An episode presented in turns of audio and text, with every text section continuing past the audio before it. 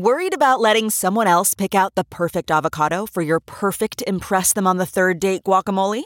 Well, good thing Instacart shoppers are as picky as you are. They find ripe avocados like it's their guac on the line. They are milk expiration date detectives. They bag eggs like the 12 precious pieces of cargo they are. So let Instacart shoppers overthink your groceries so that you can overthink what you'll wear on that third date. Download the Instacart app today to get free delivery on your first three orders while supplies last. Minimum $10 per order. Additional terms apply.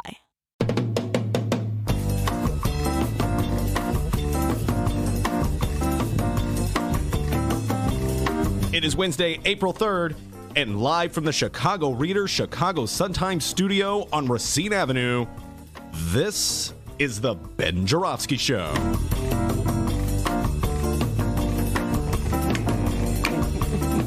No snapping. Today on the program, legendary Chicago journalist Monroe Anderson returns.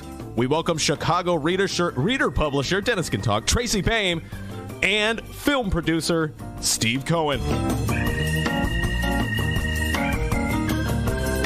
And now your host, Tracy Baim's employee. Yeah, man. Better watch it today, buddy. Chicago Reader columnist Ben Joravsky. Hello, everybody. Ben Joravsky there. Here, we're calling this Happy Wednesday. He's here, he's there, he's everywhere. Why. I woke up today singing a song. You know, the one I forget from the 90s where the guy goes, uh, It's a happy day. It's a good day. Or I'm happy today. Oh, yeah. Nobody knows what you're talking about. It's got the sample from the Isley Brothers. I hear footsteps in the Oh, dark. my. Whoa! And then the guy talks about how he had brec- his mother made him breakfast, or his mama made him breakfast, but she didn't feed him hog. You know that song? you're talking about a rap song. Oh yeah. And then later on, Today was a good day. Ice Cube. yeah, today was a good day. Today was, a, and then it ends up with Sounds nothing like that. With the Bulls beating the Sonics. Lakers. Oh, well, when I do the song, Bulls beat the Sonics. Bulls win. Our host, ladies and gentlemen. Anyway, you know, but I, it's a good song. You know, I'm not a fan of hip hop or rap, but you know, I like how they have the Isley Brothers there, and then you know, it's called sampling. Uh, sampling. Okay, that's what it's called. Some people would call it stealing. As long as they pay Ronnie Isley, I'm good with it. All right. Anyway. I like that song. It was a good day. I woke No, up. no no rapping Oh, sorry, man. or whatever that was. Uh, I like how, and then it ends up like he's eating a hamburger at two in the morning. You know that part of the song? Fat burger. Fat burger. It took, you really know this song. I like the song a lot, I like the song. Anyway, I woke up singing that song because I was feeling so good. You know why? Because Mayor Rahm's not going to be the mayor for much longer.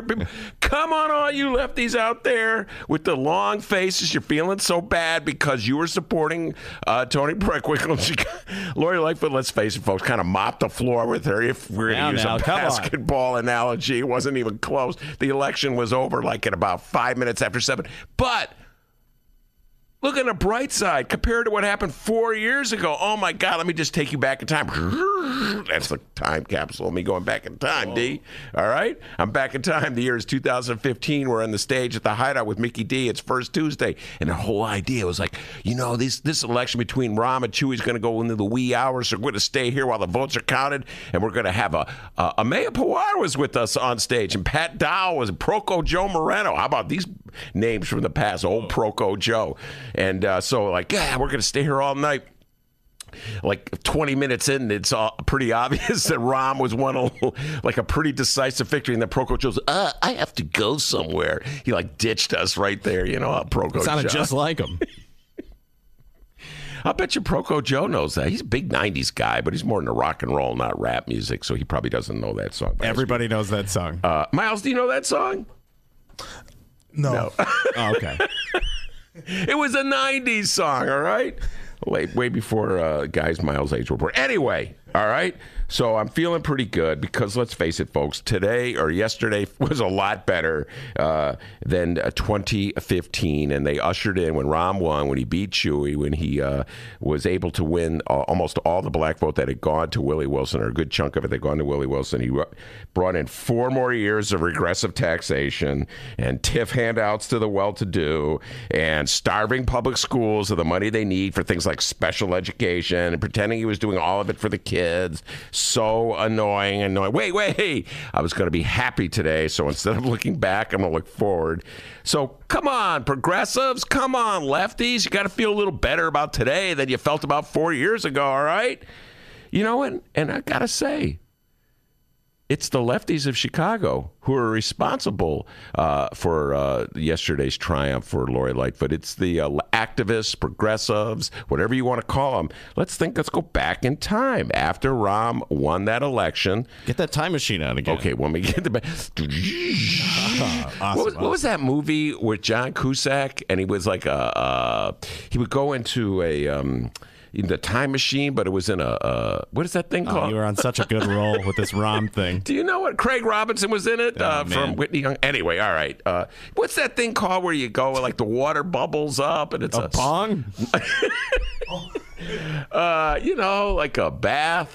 Well, whatever. Anyway, a steam sauna, not a sauna. The other spa. uh, hot tub, a hot tub. You would remember? Oh, yeah, I yeah. Hot, I saw that movie. Hot tub time machine? Yeah, you never saw that movie? No. It's, well, it's definitely not worth seeing. But anyway, where was I? Uh, Fantastic mayoral coverage here. So anyway, uh, after Rahm was forced, kicking and screaming, and I mean he resisted it, to release the Laquan McDonald video after a Cook County judge forced him to release the video, uh, activists said three things: one, we got to get rid of Garry Big Mac McCarthy, the police chief; two, we got to get rid of Anita Alvarez, the state's attorney; and three, we got to get rid of Mayor Rahm. And guess what? Here we are. How many years later? Four years later, and all three are gone. All right, and uh, Rahm was so chicken uh, of running, of being lose, of losing that he wouldn't even run in the race. And so Lori Lightfoot uh, was victorious. Come on, activists! I know a lot of you were disappointed that you supported Toni Preckwinkle. You felt for some reason that there was a huge difference between Toni Preckwinkle and Lori Lightfoot. I disagreed with you on that point. Boy, oh boy, did I disagree with you on that point. But at least you have to acknowledge that we're probably in a better place today uh, than we were four years ago. So look on the bright side, um, Chicago. So that's kind of how I was feeling when I woke up, D. And then all of a sudden I read the editorials and like Crain's and the Tribune, and they're like already trying to move Lori to the right, as though yesterday was a mandate uh, to like cut pensions for retirees, make the geezers eat gruel. Folks, I'm telling you. Is that the headline? it's basically the theme of Crain's and the Tribune. Make them eat gruel. Anyway, folks, it's like one fight ends and another one begins. We got a great show today, everybody. Yes, yes, indeed. Monroe Anderson will be in the studio talking Trump, Trump, Trump, and Trump. And also, I thought you were going to say gardening. I could have swore you were going to say gardening. no, not That's gardening. Uh, and he'll probably do a little uh, talking about the Chicago mayoral election as well, because Monroe's been around town for a while. And in the two o'clock hour, Tracy Baim, yes, the boss will be here. So one more time, take that pizza carton. oh. Uh, all right? How many times do I have to tell you don't leave the pizza sorry. carton? Uh, Tracy Baim, uh, before she was the uh, before she became publisher of the Reader, uh, was the publisher of Windy City Times, and she's covered the LGBTQ community in Chicago since the '80s. So uh, the headline, she actually wrote an essay about it for my beloved Bright One, the Chicago Sun Times. Lightfoot's election, latest milestone in a hundred-year LGBTQ journey in Chicago. So um, Tracy will be in studio talking about the consequences, the historical ramifications of Lori Lightfoot's uh, victory yesterday. And then we'll do a little change of pace uh, in the final hour. The great Steve Cohen, producer Steve Cohen, and Paula Froehle will be in the studio talking about Doc 10. Uh, that's the great documentary film festival that uh, will be opening at the Davis Theater in Northside. Folks, you got to run, don't walk. There's a great uh, Alexandria Ocasio Cortez documentary that traces the um, her victory. And the, I already got my tickets, D. Got my tickets already. Uh, it follows uh, uh, Ocasio Cortez from start to finish uh, as she defeated Joe Crowley in the Democratic primary back mm, 2018. So, uh, yeah, lots to talk about uh, with Stevie Cohen and Paula Froehle. Love talking about Doc 10 with them. So, we have a great show, a lot of political talk, local political talk, national political talk. We'll get into all that. Uh, maybe Dennis will do some uh, more of his favorite songs from Ice Cube. Uh, Miles will start singing some Isley Brothers songs, you know, Footsteps in the Dark. You know that one, don't you? I've heard of it. Okay, yeah, Foot, your- it's one of your dad's favorite songs, Yeah. by the way. Yep. I hear footsteps, baby. Please. Oh, sorry. Uh, anyway, before we do any of that, the doctor has the news. Hey there. I do love Ice Cube. It's the middle of the day. Yes, Lori Lightfoot won the mayoral election. And believe me, we're going to keep talking about it, okay? But first, let's talk about that national news happening this afternoon. Hey, Ben, mm. you, you hear that? Yeah, there's a storm a brewing. Oh, what did Trump do? Yeah, a storm between Congress and uh, the Trump administration. Oh, I thought you were going to say Stormy Daniels. Oh, yeah, that's yeah. so 2018. The House Judiciary Committee today approved a subpoena to obtain the full confidential report from special counsel Robert Mueller, sending a warning to Attorney General William Barr not to redact Mueller's report. Yeah, not to redact Mueller's report. Yeah, we're going to have to bring Jim Coogan in here for the deep dive in this one. Jim, if you're listening, get ready to come back to the show next week or so to do the deep dive. Monroe will be talking about this as well. Yes. Do you, America, trust William Barr and Donald Trump to release the actual report as it is, or do you expect well, big black marks? I remember, like going back to the local elections, Mayor Rahm is one of my favorite redactions. Uh, somebody requested information about uh, the, um, I think it was a school closing. Anyway, he sent back a blank piece of paper. That was like all the only public document he had regarding the request for the Public Records Act request, a blank piece of paper. So I expect I got this this feeling that Barr and Trump will be up to more of the same with the Mueller report, just like black out huge chunks on the grounds that somehow or other uh, it is confidential. We can't see it. We, the American people, can't see it. Uh, but it's okay for them. We talked about this yesterday to allow people who don't have security clearance uh, to get security clearance. They get to see it. All right. So somehow or other, we, the American people, don't get to see it. I'm hoping I'm hoping that my libertarian friends in the Republican Party come hey, out libertarian from, friends come out from under the table, stop hiding, stop being chicken, and join the fight for transparency on all levels of government. How about that? Wouldn't that be interesting? All right, yeah, I don't think, don't expect it to happen anytime soon, but the Dems trying to put a little heat on President Trump. So the Mueller investigation, well, it's to a close, but it's still continuing. And other news, uh, another news nationally, just when you thought our president couldn't sound any more like your drunk uncle at the Christmas party, Donald Trump raised the bar with his speech last night at uh, the National Republican Congressional Committee's annual spring dinner. Oh. By the way, Ben, how jealous are you that you weren't invited to that uh, dinner? First of all, I was invited. It's just busy. I had to oh. go uh, to Mars. I couldn't make it to the Mars Brewery last oh, the Mars night. Brewery. Yeah, okay. you, know, you know, not Mars, the planet, the Mars Brewery in Bridgeport, where Maya and I uh, uh, did our election night coverage. So otherwise, I would have been at that Republican thing. Oh man, bummer. All right, now obviously Trump did what he always does at this mm-hmm. speech: troll Democrats. But I don't even think the most feverish of Trump supporters can make sense of some of these statements. If you if you have a windmill anywhere near your house, congratulations. your house just went down 75% in value. And they say the noise causes cancer. You tell me that one, okay? Huh? What? What? Is that the noise of the windmill? Yeah. Sounds like something you do. I know. Donald Trump, he's like, ah, he's been listening to the show Love lately. that show. Not a big fan of Monroe, but Sposato was great. he loves Sposato. Trump loves listening to the show with Nick Sposato's on. All right, Donnie, we'll bring him back just for you. All right. Yeah, kind of weird, you know. Uh, even a zinger on the heavily rumored 2020 presidential candidate and former vice president. Yes, personal space invader, Grandpa Joe, Joe Biden. Yeah, even his insult to Biden was a little awkward. We're going into the war with some socialists, and it looks like the only non sort of heavy socialist. He's being taken care of pretty well by the socialists they got to him. Our former vice president, he's, I was going to call him, I don't know him well. I was going to say, Welcome to the world, Joe. You having a good time, Joe? Are you having a good time? Huh? what? He is always trash talking Donald Trump. he just he loves doing getting up there and ripping the Democrats. Yeah, obviously Trump is enjoying it. We had to talk to Monroe about this one. Uh, I'm sure the internal White House polls show Joe Biden defeating Donald Trump. I just have a feeling they show Joe Biden. At this point, it's early. You know, lots can happen. Joe Biden may not even run for all we know, but I'm sure I got a feeling. I got a feeling, as the Beatles would say, that those internal polls are showing uh, Joe Biden beating Donald Trump, and that's why Trump is so happy uh, that Joe Biden has got caught in hugging gate. Uh, we talked a lot about hugging gate, his propensity to like just like start hugging women. Uh, I like touchy-feely gate. Touchy feely gate. All right, touchy feely gate. Hi, how are you? I'm, I'm Joe Biden. You really got to stop it, Joe. You know what I'm saying? Anyway, uh, so Trump is really happy. He's hoping, of course, that it derails uh, Joe Biden and uh, keeps the uh, Biden from being because I think Biden would beat Donald Trump, no doubt in my mind, one on one.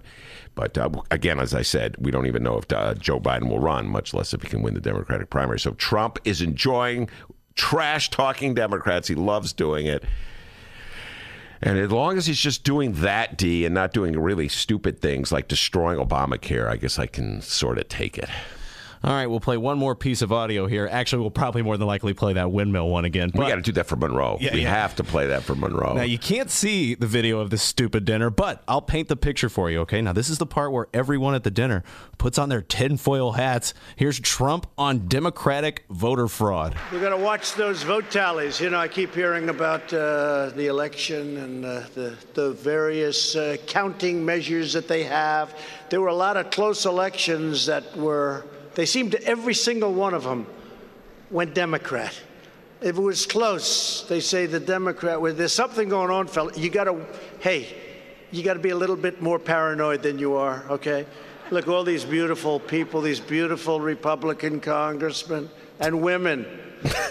but we have to be a little bit careful because I don't like the way the votes are being tallied. I don't like it, and you don't like it either. You just don't want to say it because you're afraid of the press. oh, yeah. They're afraid of the press. But we have to be careful.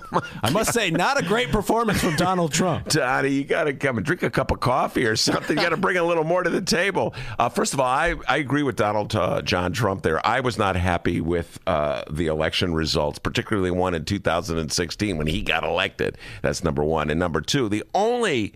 Uh, evidence I know of out and out voter fraud was when was that? Was that in uh, North Carolina? I think it was a congressional race where they had to redo it because guess what? The Republicans cheated with their absentee ballots. Funny, Donald did not mention that in his speech. Uh, but uh, the thing about the beautiful Republicans and women, like what? Where did that come from? Uh, beautiful Republicans and women. So Donald Trump is in rare form yesterday in front of what was it? The D some the Yeah, congressional. some Republican dinner. No salad had at that dinner, by No the way. salad. All meat and potatoes. Now, of course, we will keep you posted on these stories as today's program rolls along. if you if you have a windmill anywhere near your house, congratulations. Your house just went down 75% in value. And they say the noise causes cancer. You tell me that one, okay? All right, let's move on from this. Uh, you ready just- to find out what's going on in Chicago and or oh Illinois, Oh, my Benny J? God, what a president! I was born ready. Fantastic answer. Because coming up after these words from our host, Ben Joravsky, people, we're going to find out what else is news. All right, very good, D. I cannot wait. Hey, everybody, I like to joke around a lot, but let me get serious for a moment and tell you about the Chicagoland cremation options. When you lose a loved one whose wishes were to be cremated, Chicagoland Cremation Options provides your family a dignified and affordable cremation service. Chicagoland Cremation Options helps you bypass the expense, expensive overhead of a funeral home or cemetery by streamlining the cremation directly. Sometimes it could save you upwards of thousands of dollars. Chicagoland Cremation Options Crematory, just south of O'Hare, five minutes west of Chicago, a family owned and operated business by Douglas Klein. Visit ChicagolandCremationOptions.com. One more time Chicago Land Cremation Options.com. Ah, what the hell? Do it one more time. Chicago Land Cremation Options. That's an S at the end of that. Dot com. And we're back. It's time to find out what's going on locally. It's time for what else is news. The election is over. And starting May 20th, Chicago will have a brand new mayor. We've said it's time to bring in the light, and it's sure shining on all of us tonight. Let it shine, let it shine, let it shine. Yeah, the former prosecutor and Chicago Police Board President Lori Lightfoot. Lori Lightfoot made history last night by becoming Chicago's very first black female and openly gay mayor. She had a nice little thing to say here about that. If I can play it. Mm. There we go. A lot of little There. girls and boys are watching. They're watching us. And they're seeing the beginning of something a little bit different. They're seeing a city reborn, a city where it doesn't matter what color you are, and where it surely doesn't matter how tall you are, where it doesn't matter who you love, just as long as you love. Let me say that again. Where it doesn't matter who you love, just as long as you love with all your heart. Now, people, we'd be lying right into your little ears if we told you that this thing was remotely close. Not sure if you heard, but Lori Lightfoot won all 50 Chicago wards last night. And that obviously includes her opponent, Toni Preckwinkle's ward, by 20 points. In all, Lightfoot won 73.7% of the vote to Toni Preckwinkle's 26.3. The last time a mayor won more than 73% was in February 2003 when Richard M. Daley received 78.46% of the vote. Now, Ben, because let's face it, your younger days are behind you. It's the nicest way I can say it. My younger old. days were behind me in 2003. In heart, maybe not, yeah, but in actuality and In age, heart. yeah, I'm yeah. young at heart. And so let's step into that time machine that you had Ah. earlier. What's that sound like again? Uh, what was it? It was a, a hot tub. It was a movie where they go tub? into the hot tub, Yeah. and John Cusack would go in and they would go back in time. Hot tub time machine. Am I the only person No. who saw that movie? I think I saw half of one of them. Okay. Oh, there was right. there was a second No, one. two. Yeah, hot tub two. So let's step into that time machine. All right, I'm in the hot tub, that man. Weird sounding, or the hot tub. it Oh, sounds like Trump's windmill. Don't make me play it again. Let's compare and contrast, Ben. Take us back to Daley's victory in 2003. And are you getting those Dickie D vibes after uh, Lightfoot's victory last night? Who? Richard Daley. Oh, that's who you're. All right, let me take you back to 2003. That was the one Daley election where I was thinking about voting for Daley. This is true. I never voted for Richard Daley ever. E V E R.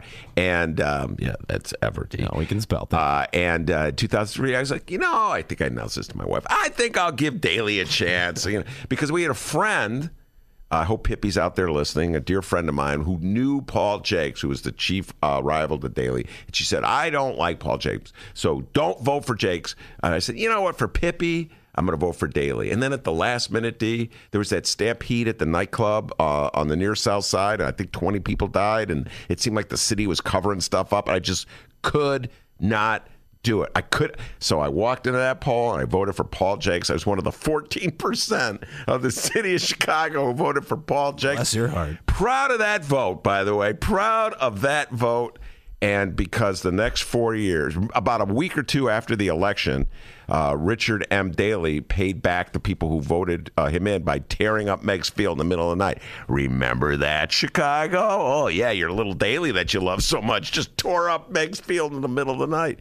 Who, laws don't matter to Richard M. Daley. And then that was some of the four most corrupt years uh, in recent Chicago history, uh, where the feds were investigating all sorts of job tampering accusations and fraudulent affirmative action schemes and hired truck scandals. I mean, in the Sun Times, the Sun Times broke many of those stories.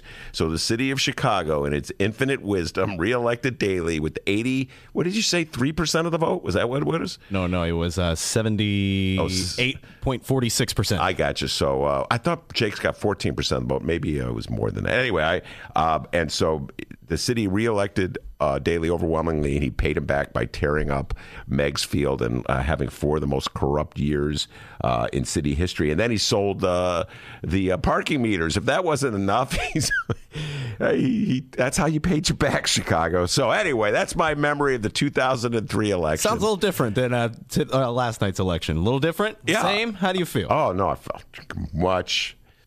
I was, I, I like I said, I was singing that Ice Cube song when I woke up. It's a good day. Song sounds nothing like that. All right, we're moving on. Had to hug. Please stop. And end up with a fat burger at two in the morning. Listeners are gone. Bulls beat the Sonics. We're just talking to ourselves right okay. now. All right, and you know, unlike winning Employee of the Month at Applebee's, you don't just get to hang out and smoke weed at home the next day. Yeah, unfortunately, when you're a soon-to-be mayor, you got to go out and do stuff. So, Okay. Lightfoot greeted CTA commuters at the Clark and Lake Station this morning. Did you happen to see her? uh, no, I did not see Oh, her. shucks. Did you see her? No. You take that route. Yeah, I take that route too. All the I. Yeah, I, I missed her. She must have been up a lot earlier than I Yeah. was. Oh yeah, more than likely. Because I was at Fat Burgers at 2 in the morning.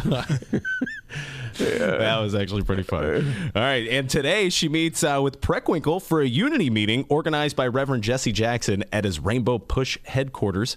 Uh, she's also rumored to already have some transition members lined up, but we'll talk more about that later because speaking of Preckwinkle, well, thus far. She's taking last night's loss like a champ. I wake up every day, including tomorrow, just as I have for the last 25 years, fighting to advocate for and work for and fighting for my constituents. That's my motivation. And I will take it with me as I proudly continue to serve as your Cook County Board President. Yeah, that, is that guy in the background? Was, was it from the Rahm? I think it is video? the Rahm. guy. Yeah, I'll look for the video. We'll compare and contrast that as well. Uh, no, it was a classy speech uh, from Toni Preckwinkle. Uh, I got to wonder if she had led off the campaign with that sort of classy uh, attitude as, and saying, you know what, we have two fine candidates running for office and we're going to put our ideas out before the voters and see who wins. I don't think she would have won anyway. I think uh, this was definitely a situation where Chicago voters wanted to elect somebody new, a new face, just a whole new, a whole new person uh, to run City Hall, break from the past. But I do believe that uh, Toni Preckwinkle would have been better served to if she had the same sort of tone and spirit in her campaign as she had in her concession speech. Now, last night we also welcomed in a new black female treasurer, Melissa Conyears Ervin. And we welcomed a few new aldermen as the fresh new faces of the 25th and 40th wards. They begin to process of uh, wrapping their heads around all of this. Byron Sigcho Lopez and Andre Vasquez. We have aldermanic elections that are still too close to call. In the fifth ward, incumbent alderman Leslie Hairston holds a 206 vote lead over her opponent. William Calloway. In the 46th ward, Alderman James Cappleman and challenger Marianne Lalonde are at a 50 50 split, with Cappleman holding the lead by just 23 votes. And 33rd ward, Alderwoman Deb Mell refused to concede to her opponent, Rossana Rodriguez Sanchez, finishing only just 24 votes behind. Yeah, I uh, so much to unpack there. Uh, Maya and I were talking a lot about the aldermanic uh, races last night, and there was one other race that you didn't mention, which I'll get to. Uh, Matt Martin and Michael Negron. Uh, I will say this: uh, when I saw the jubilation from those hipsters in the 33rd ward, they were so happy uh, that Rodriguez defeated Deb Mell. It made me feel good. I mean, the young people, go, they were so happy. Avocado all around. By the way, uh, avoc- I, everybody knows I love avocados. Donald Trump threatening to close the border uh, with Mexico will have a big impact, among other things, on my avocado consumption. When Ben goes back to butter. What am I going to do without avocados? Oh my God, we have to open that up. What can Ben use as an alternative to avocados? Uh, but uh, so they were happy. They were so jubilant. I was, it, it brought back memories uh, the way I felt back in '83 when Harold Washington won. So good for those uh, folks in the 33rd ward. Although that race is not over, it's probably going to go to a recount. Uh, it was very close. But the race in the 47th ward, I talked about this yesterday. Uh, I've talked about it a couple times, and this is actually important, not just in the city of Chicago, but uh, in the surrounding area and the whole state of Illinois. Uh, in that race, Matt Martin was running. He was actually somebody who put an idea out before the public. You know, I give him a lot of credit because, as I've been saying all along, this this election has been void of ideas. Uh, the candidates are afraid uh, to put their, you know, just proposals on the table because they're going to be easily distorted by attack ads, and the strategists tell them don't you know you don't make any promises. Don't hold yourself uh, uh, set yourself up where you can possibly be crushed by a counterattack uh, from your opponent. So everybody just speaks in generalities and platitudes etc but matt martin actually put an idea out. He talked about a progressive city uh, income tax as a way to raise money uh, and then link that to a cut in the property tax and a cut in some of the fines and the fees so we're not so uh, regressively taxing our poorest people, our most low income people can at least afford it, and we have ways of financing government. It's a good idea. We should look into it. Uh, but what happened? His opponent, Michael Negron, uh, just assailed him with flyers, so many flyers. Uh, which were taken uh, essentially out of the Bruce Rauner playbook. It was like a Chamber of Commerce attack uh, on the notion of a progressive tax, saying it was going to hit hardest at the middle class, even though it's a, supposed to do the exact opposite. And I just really irritated me, D. Like here we are, we have Pritzker and the Democrats in the state house advocating a progressive income tax, trying to get Democrats to sign onto it. And in the city of Chicago, uh, we have a Democrat who, by the way, Negron claims that Elizabeth Warren supports him, at fighting it using Rauner's rhetoric. And uh, so it's the one instance. That's a mixed bag. Yeah, it is a mixed bag. Uh, Rauner's rhetoric didn't work for Rauner. I don't know why you think it would work for him, a Democrat in the 47th Ward. Anyway, I was happy to see an overwhelming vote for Matt Martin. I think he got like 62 or 63 percent of the vote. And so, at least in one corner of the city, uh, ideas, specific ideas were put out, and uh, the candidate was not punished for it. And I've already reached out to Matt Martin, cut a deal. He's coming on the show next. He playing around, D. He's Okay. still got it, listeners. For those who uh, followed us on the old show, oh, he's still got it. Cutting deals with the best. wheeling and dealing. Oh man, and he's been working out. You should see the arm twist these days. My lord. Uh, now we talked about this uh, before, like you know, after the show, just Mm-hmm. a discussion uh, to do this. Just got a text from Monroe Anderson. He's two blocks away. All right. Break the fourth wall there for a minute. Huh? Monroe's on his way. uh, I never. Where is Monroe? Yeah, we had a little post show meeting. Like, let's just call it out in the open. All right. So Monroe's two blocks away. We got time still. We got some stuff to talk about here. So uh, we got the aldermanic rate. Oh, let's do uh, Rahm Guy Gate. Okay. Uh, people have weighed in on the Ben Joravsky show live stream, which you can do as well. ChicagoReader.com, Chicago.suntimes.com. Click on the Ben Joravsky show. Listen live. Send us a message. Say hey. Tell Ben he's horrible at singing. Whatever you want to do. It's fine. Any Ice Cube fans out there, by the way? Uh, no, no. No, What, okay. what- Actually, live streamers. Ice Cube fans? Yay? Nay? Man? I don't know. Uh, so, Rahm Guy Gates. So, for those new listeners here, uh, we always played an intro on our old show. I've done it a few times on this show as well uh, of Mayor Rahm Emanuel. And uh, it's. Uh, yeah, the guy. There's a guy in the audience there. It sounds like the same guy that was at uh, Toni Preckwinkle's thing. So let me pull this up real quick. Okay, here it is, and let's listen. Listen for the guy in the background after Mayor Rahm uh, says this stupid little thing here. Thank you, Chicago, for this humbling victory. All I can say, you sure know how to make a guy feel at home. That guy. yeah, that guy. yeah, you right, sure so- know how to make them. Uh, you sure know how to cook. Now let's Yeah. play that Preckwinkle clip again, and let's let's uh, let's figure this out once and for all. You know, uh, if this is indeed the same guy, Rahm Guy Gate begins now. I wake up every day, including tomorrow, just as I have for the last 25 years, fighting to advocate for and work for and fighting for my constituents. Not yet. That's my motivation. That's good. And I will take it with me as I proudly continue to serve as your Here we Cook go. County Board President.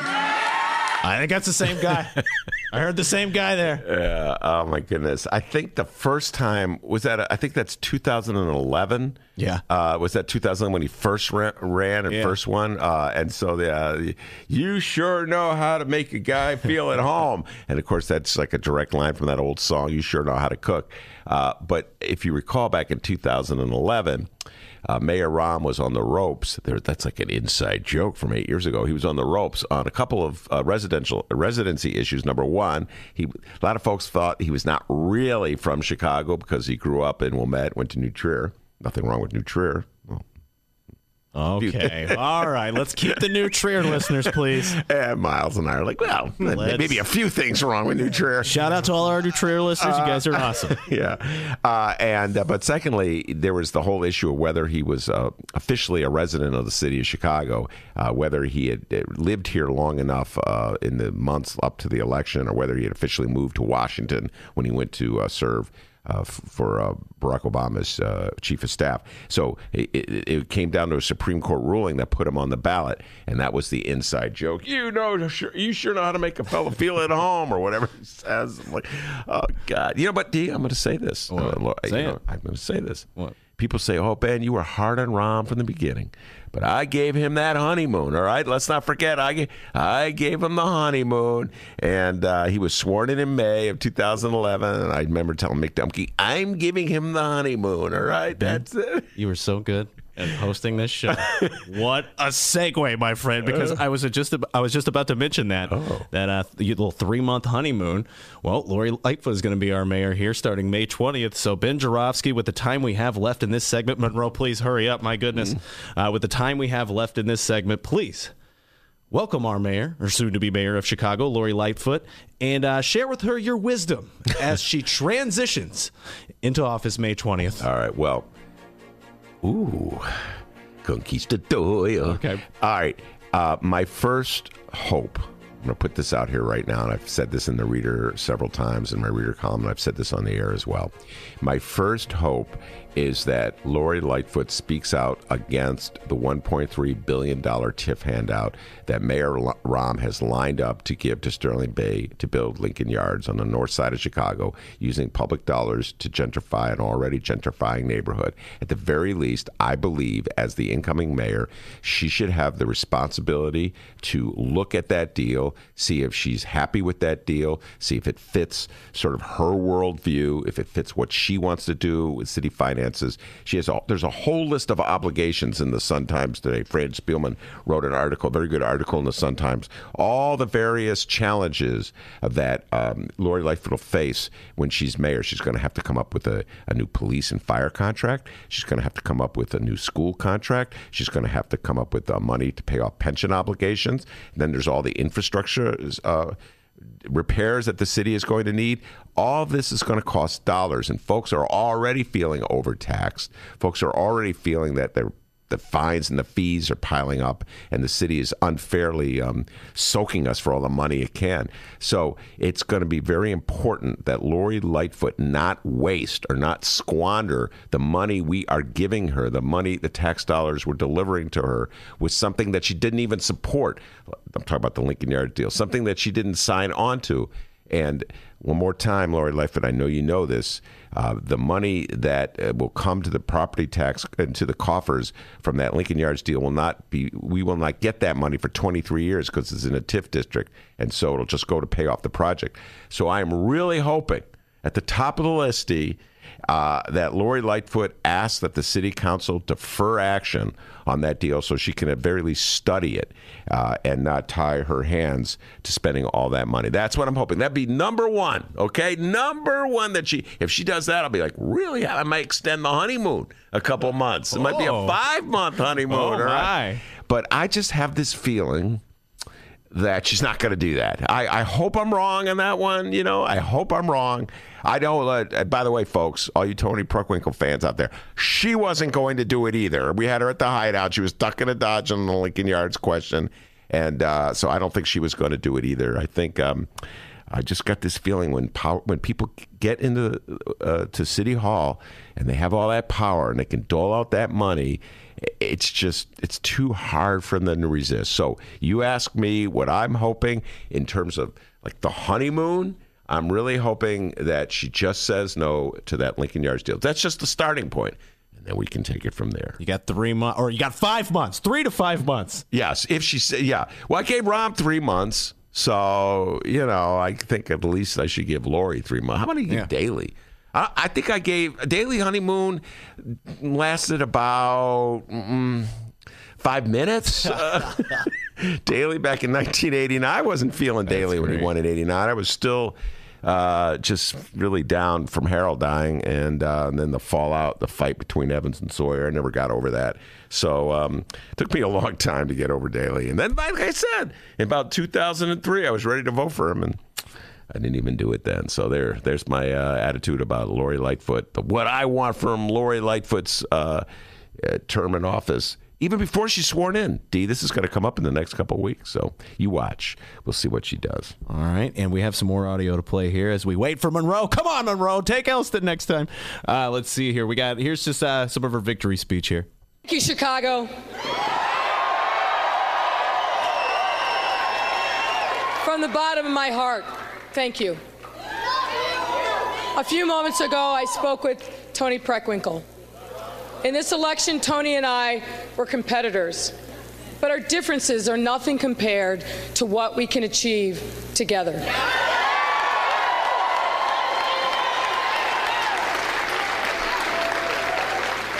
Now that it's over, I know we will work together for the city that we both love.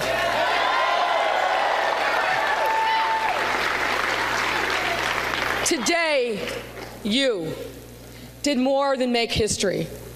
You created a movement for change. You know, when we started this journey 11 months ago, nobody gave us much of a chance. We were up against powerful interest, a powerful machine, and a powerful mayor. But I remembered something Martin Luther King said when I was very young. Faith, he said, is taking the first step when you can't see the staircase. Well, we couldn't see the whole staircase when we started this journey, but we had faith, an abiding faith in this city, its people, and in its future. So we took that first step. And as Father Mike says, we let our faith overcome our fears. the guy, right? That's What? right. Remember the guy? It was funny. She goes, I remember uh, uh, something uh, Martin Luther King said, and he gets some guy, what? Yeah. What? Uh, by the way, I do have a memory. I've talked about this before. Monroe Anderson has joined us. He's uh, he's sitting down. He's getting uh, ready to start talking about Trump, Trump, Trump, and Trump. Uh, but I do have this memory, D, of Lori Lightfoot and you. And we should put the picture up on our um, Facebook page. Oh, yeah, yeah. From uh, Sue, uh, Sue Garza's uh, Labor Day parade. It was so hot that day. It was just, it was like a sauna. It was steaming hot. And uh, Lori Lightfoot was there gathering uh, signatures to her petition. And this was when, before Rahm had dropped out of the race. It was, yeah, it's easy to run. And uh, she proved me wrong. So uh, good for you, Lori Lightfoot. You know, she did. She's absolutely correct. Nobody expected her to win, oh, become mayor. what a honeymoon phase you're in right now. Well, yeah, it'll last until Lincoln Yards. Pull that Lincoln Yards deal. That honeymoon's over. I want no fond memories of you know the Sue of Labor Day. So there you are, just like that. You're now in the know of what's going on in Chicago. Yes, Lori Lightfoot will be the new mayor of Chicago starting May 20th, and now you will have an answer. The next time someone asks you, "Hey, what else is news?" Here, let me tell you something. Tell me. Something that Lori Lightfoot. Okay. Lauri Markkanen of the Chicago Bulls. Oh, nice. The rookie. The sophomore, guess. second year. Uh, and Laurie Anderson, a great musician. All agree. you did a great job. Give yourself a raise. Take it out of petty cash. We got Monroe Anderson right next. If you if you have a windmill anywhere near your house, congratulations. Your house just went down 75% in value. And they say the noise causes cancer. You tell me that one, okay?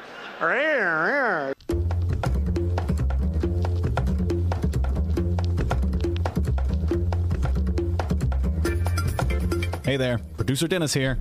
Thanks for finding and listening to the brand new Ben Joravsky Show. All right, so here's how this works. The Ben Joravsky Show live streams on the Chicago Sun-Times YouTube channel Tuesday through Friday, 1 until 3 p.m. Once the show is over, you can listen to the replay on our YouTube channel, or we throw it online for you to download by 4 p.m. Where can you download the Ben Joravsky Show, you may be asking yourself?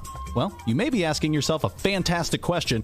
You can find previous Ben Joravsky shows and guest interviews through several outlets the Chicago Sun-Times Online, chicago.suntimes.com, the Chicago Reader Online, chicagoreader.com, and wherever else you listen to your favorite podcasts Apple Podcasts, Google Play, pick one. Just search for The Ben Joravsky Show. J O R A, V as in victory, S K Y. So let's recap. Tuesday through Friday, 1 until 3 p.m. Live streamed on the Chicago Sun-Times YouTube channel and downloadable by 4 at chicago.suntimes.com, chicagoreader.com, and wherever else you listen to your favorite podcast. Yes, the Ben Joravsky Show is back. We're live and downloaded. Tell your friends and enjoy the rest of the show. And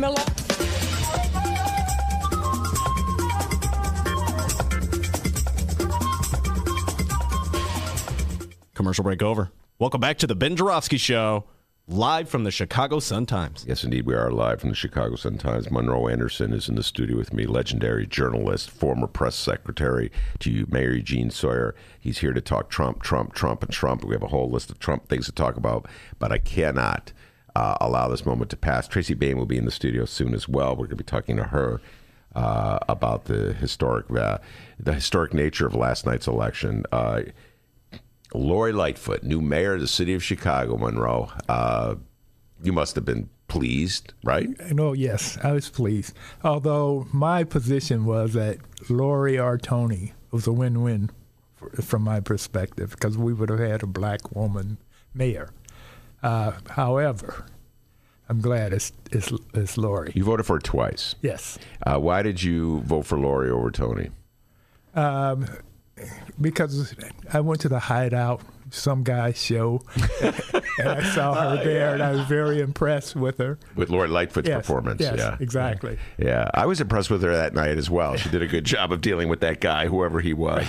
Uh, Toni, who was also at the hideout with that guy, uh, didn't do as well. Uh, she was ducking and dodging, and invading, and all. That. Well, of that's Toni. Yeah, that is Toni. Mm-hmm. Yeah. In fact, um, I was on the Heartland Cafe radio show over the weekend on Saturday. Oh, my good friend uh, Tommy. It's Tommy's show, right? Yeah, yeah, yeah. yeah. yeah. Mhm. And, and so one of the the people involved with the program, I won't name any names, but she was working for Toni.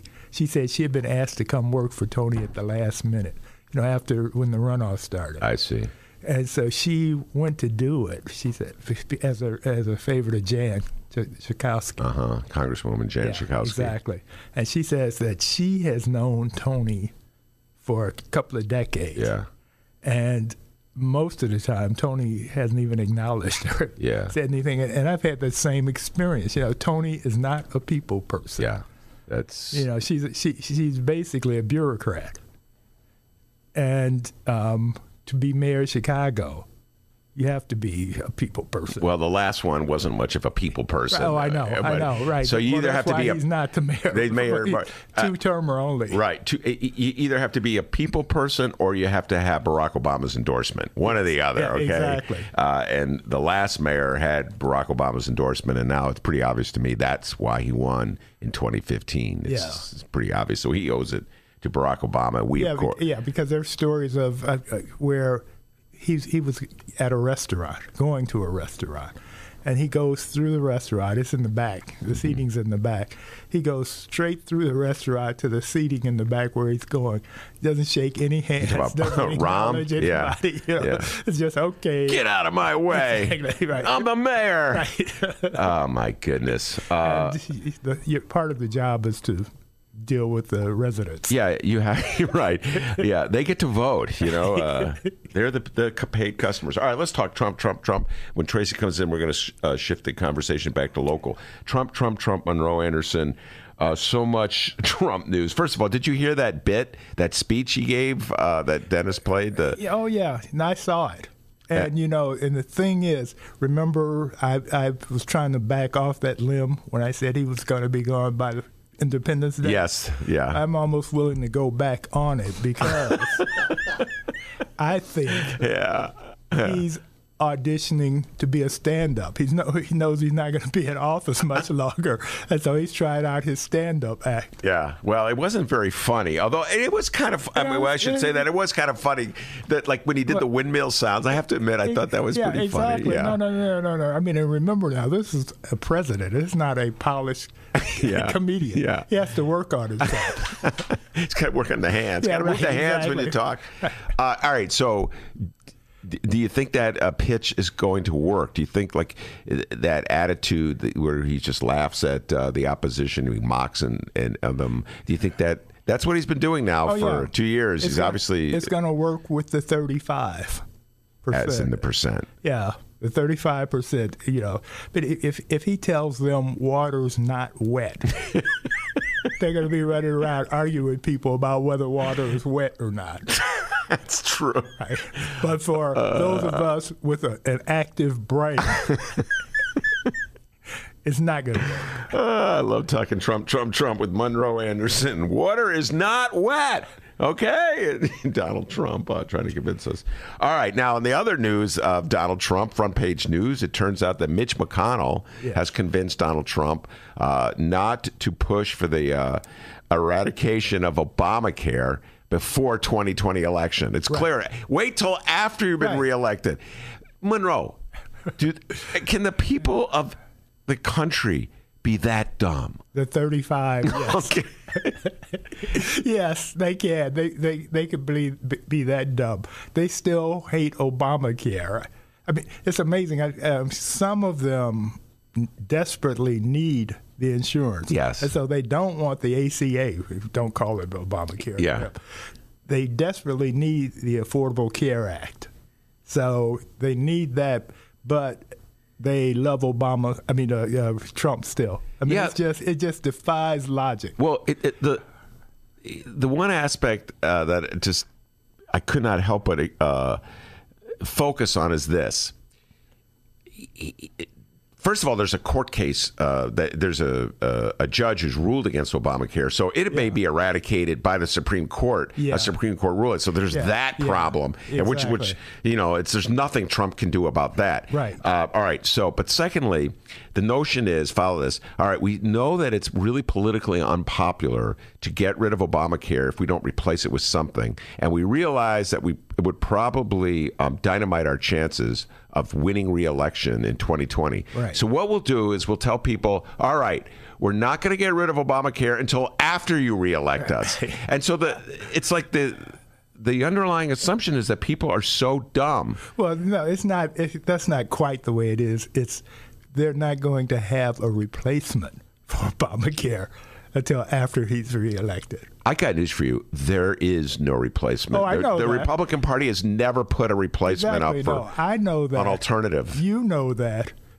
They don't know that. You know, you remember Nixon had a secret uh, plan to end the Vietnam War, mm-hmm. and that was good enough for those who were into Nixon. Yeah. They just promised them anything. Yeah. You know, um, um, Harris, um, this this black comedian. When I'm not re- remembering his last name, I'm not remembering his first name. But he had this joke where he said that um, it's great to have a ugly woman for a wife because she'll believe anything you tell her. And so you, you tell her, I'm going to the moon, babe. I'll be back in three days. And she says, Okay, well, you be careful. Uh, the re- Robin, Robin Harris. Robin Harris. Right, yeah, right. Robin Harris. Uh, Dennis, we got to give it. Uh, the views and actions of Monroe Anderson do those of the Ben Joravsky Show. Monroe always kind to get us in trouble uh, doing Robin Harris material. I'm like, where's he going with this Robin Harris joke? I know that joke. This is a podcast now. Okay, right. You could do anything you exactly. want. Yeah. You could, you could you could be out there. You don't, Uh, have, you don't have to be so, so non-progressive. Although, actually, I learned last night that uh, you don't have to be so non-progressive. I learned last night we're actually going to be on the radio uh, pretty soon. Am I, am, am I supposed to keep that a secret? Uh, yeah. Oh, I'm sorry. Okay. Uh, Wait- so, wait, let that one out of the bag. Sorry. Okay. Let's just Well, forget I ever said okay, that. we'll forget Forget about I ever that. said that. Let's rewind that tape. okay. and, and then I'll, I'll return to my um, radio manners. Yes, your radio manners. Uh, those are always the best manners. All right, so it just seems as though uh, the Republican Party and Donald Trump are really schizophrenic on the issue of health care. Uh, and it probably, as much as anything else, just exposes just the utter hypocrisy of the Republican Party. They don't want to engage in any meaningful policy debate and discussion. You know, we talk about putting aside our differences and find common ground. They, they they're just they not even. They have none. They they are they are are completely out of ideas. I mean, if if you stop and think about it, for the last eight years they've been running against things. Mm-hmm. They haven't proposed anything new. I mean, they, they, they blew their wad back in the '90s when they came up with the um, the contract on. I mean, for America. Yeah. Uh, well, there it really hasn't. You're absolutely right about their ideology. In the 1980s, it goes back to Reaganomics, cut taxes, Right. Uh, and that's basically been the policy. That, that's his. When what Trump cites as his number one accomplishment was having cut uh, taxes on the Right. wealthiest people. Well, the only uh, two accomplishments he can can really say that he's he's done is cutting the taxes and and the Supreme Court Oh yeah, which and packing the court, packing the court, which Yeah. it does not. Uh, that that divides as many people as it wins over. If you follow what I'm saying. Well, the Because- taxes do, Taxes too, yeah. because the rich, of course, are very happy. I mean, by that, and I mean corporations and one percenters. But all those suckers who thought they were going to have four thousand dollars in their um, bank account are not finding that to be Yeah, true. they're not finding that to be true, and uh, so uh, maybe uh, there will be a uh, economic uprising of in the 2020. Uh, now, Donald Trump. The the other news, of course, in the last couple of days, he's he's talking about shutting down the, the borders Right. with Mexico. What is that all about? Again, he's playing to the thirty-five. That's what he's doing. He he he, he doesn't all all the promises he made. All, all, all the promises he made. You know, Mexico was going to pay for the wall. Um, I've, I've forgotten. He made so many crazy promises, but none of them have come to fruition. Yeah. So he's going back to the wall and to keeping those brown people out at any cost whatsoever because they're so dangerous that if we don't keep them out, then they're going to be raping white women in the streets. And uh, uh, I don't know if he would uh, articulate it that strongly, but it's probably the underlying uh, theme. Yeah, uh, yeah. Well, that's that- what the dog whistle yeah, is. that's the uh, dog whistle. That's the dog whistle translated. Right, exactly. Uh, and um, how do you think that plays with the rest of America, with the rest of the Oh, no. 65%? No, the, the rest of America is a loser, as is killing Obamacare. yeah. Those are two very popular. I mean, nobody wants the wall. It's, I think it's sixty-seven percent or something are against the wall. They think it's a waste of money. Um, Obamacare, he almost single-handedly made it popular. so Obamacare is popular now. It's um, 50, more than fifty percent approval. Well, I can't believe. I, I mean, there's there's larger ramifications to closing uh, the border, even beyond the wall issue, which is just a waste of colossal waste of Right. money. No, well, the reason he's closing the border is Mm-hmm. if now, I mean, you know, and, and, and Trump's logic and stories are moving targets. Mm-hmm. I mean, just when you think you're focused on one, then it becomes something else. But today, the reasoning is if Congress does not give him this this um, bill he wants, where he can um, keep children. Yeah, when when he takes the children, he can lock them up without uh, people whining about putting cage, children in cages and, and things like that. And if they don't give him that legislature, then he's going to close the wall. So there's I already mean, been. I mean the border. Yeah, the, oh, close the border, right? He's not going to be able to build a wall. He's just going to close the border. Right. It's it's and already there's opposition uh, from businesses uh, in this oh country. yeah, no, there is there. What they're saying is that if he's successful Mm-hmm. in shutting down the border, the, the entries, the automobile industry will go out of business. It won't just be GM; it'll be all of them because they're so that we're interdependent on each other at this uh, this point. Mexico and the U.S. We we go back and forth with with business parts. Yeah. The car.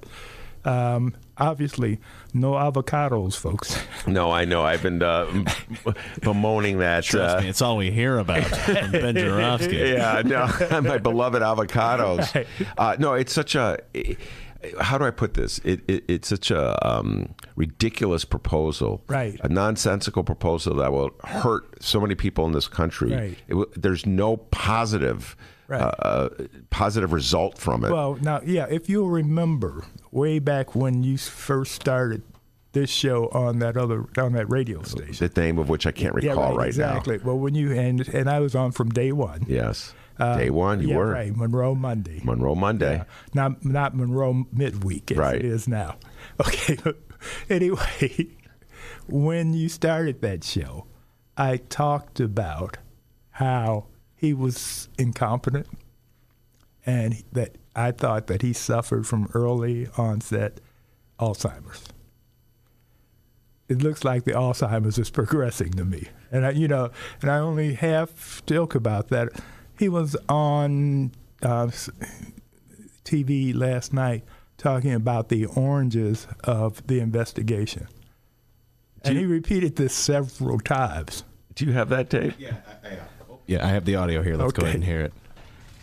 And I hope that this investigation now, which is finished, it's totally finished. No collusion, no obstruction. I hope they now go and take a look at the oranges, or the oranges of the uh, uh, investigation, the beginnings of that investigation. You look at the origin of the investigation, where it started, how it started, who started it, whether it's McCabe or Comey or a lot of them. Where does it go? How high up in the White House did it go? You will all get Pulitzer Prizes, okay? You're going to all get Pulitzer Prizes. Uh, you should have looked at it a long time ago, and that's the only thing that's disappointing to me.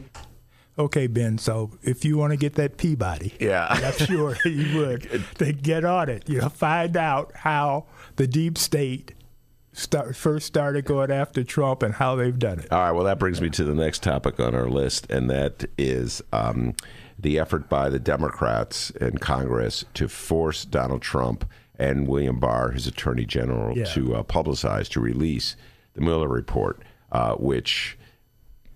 I, I presume at this moment they're redacting huge chunks of it, so uh, it loses all value. See, what confuses me on this is why would they want to hold on to it when it it exonerates Trump from collusion and from obstruction of justice? You're being facetious right now.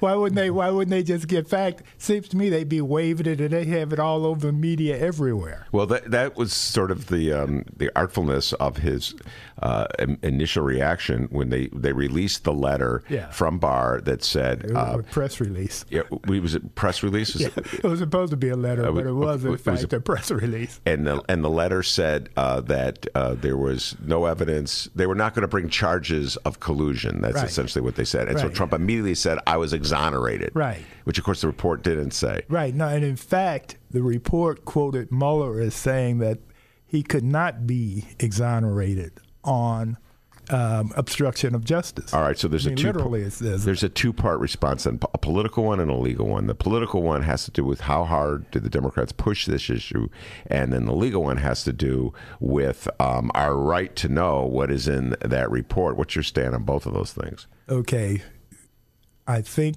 the Democrats have to push it. See, and the Republicans have become my gold standard. Mm-hmm. If this were Obama, would they be hand wringing and saying, "Well, maybe if we push too far, we might lose some voters"? And I mean, they would be beating the living, Absolutely. living daylights out of this. Okay, legally, Way to keep it clean, Monroe. That was good. Yeah, right. Living daylights. exactly right. No, I'm practicing for Radio. What may be happening in the future that we can't talk about. Yes, we're not allowed to talk about it. exactly. Um, legally, it's a little more complicated than that because unlike the Nixon investigation and the Clinton investigation, this one was pulled in because, as we know, Starr went nuts on Clinton. You Yeah. He started off trying to find out if he was a crook, and then late, later found out that he liked to get head. You know, so. Uh, What was the last quote you gave? Remember the last quote? The views and actions of Monroe Anderson do not reflect those of the Ben Joravsky Monroe Show. Anderson determined uh, to have the Sun Times kick us out of our lovely little studio here. I, I was talking about as in brain. I see. Oh. All right. Anyway, Tracy Baim is sitting by. We're going to bring Tracy on. Uh, we'll take a little break. Keep Monroe here. We're going to bring Tracy on. She wrote an excellent essay in today's Sun Times Lightfoot's election, latest milestone in a 100 year LGBTQ journey in Chicago by Tracy Baim, publisher of the Chicago Reader. That's right. She's our boss. Dennis, put those pizza cartons away. All right. Tracy's in the studio. Sorry. Yeah, Tracy. And then the bong. Get rid of the bong, all right? Sorry. Anyway, we're going to bring Tracy on. yeah, yeah, Tracy's like, wait, bong? Okay. Oh, yeah, I'm sticking around. All right, we're going to have Tracy come on, and Monroe's going to stick around. We're going to talk about Lori Lightfoot's. Um, Monroe's got some memories on this front, Tracy, because he was there when Eugene Sawyer uh, signed in uh, the equity bill back in 1989. So we're going to have take a little deep dive, folks, little historical lesson on the significance of Lori Lightfoot's election, and I may throw a Grandpa Joe question at Tracy and Monroe as well. So stick around. We'll be right back.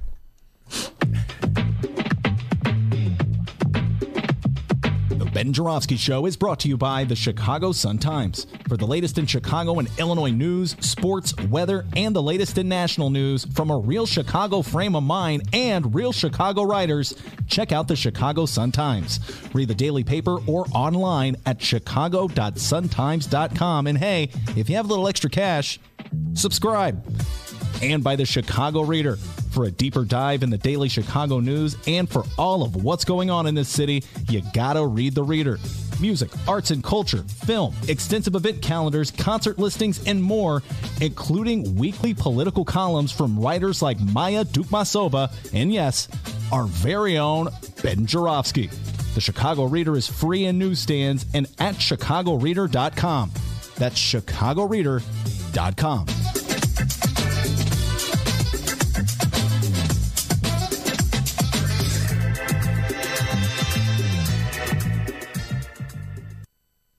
Hey guys, Dennis here.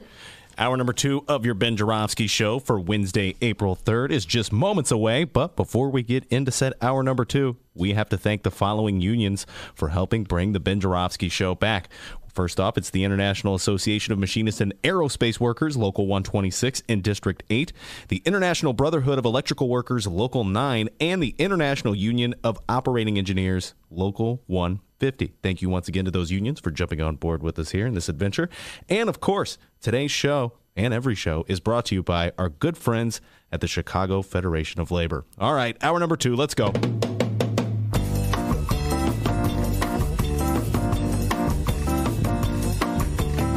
It is Wednesday, April 3rd, and live from the Chicago Reader Sun Times studios on Racine Avenue, this is the Ben Joravsky Show. In this hour of the program, we still got Monroe Anderson in studio, so that's right, the meanest arm twister in all Chicago. Still got it, baby. we welcome Chicago Reader publisher Tracy Baim, aka Ben's boss. and we welcome film producer Steve Cohen. And now your host, Chicago Reader columnist, Benny J. Ben Joravsky. Yes, indeed. Steve Cohen will be in the studio about a half an hour with Paula Froehle.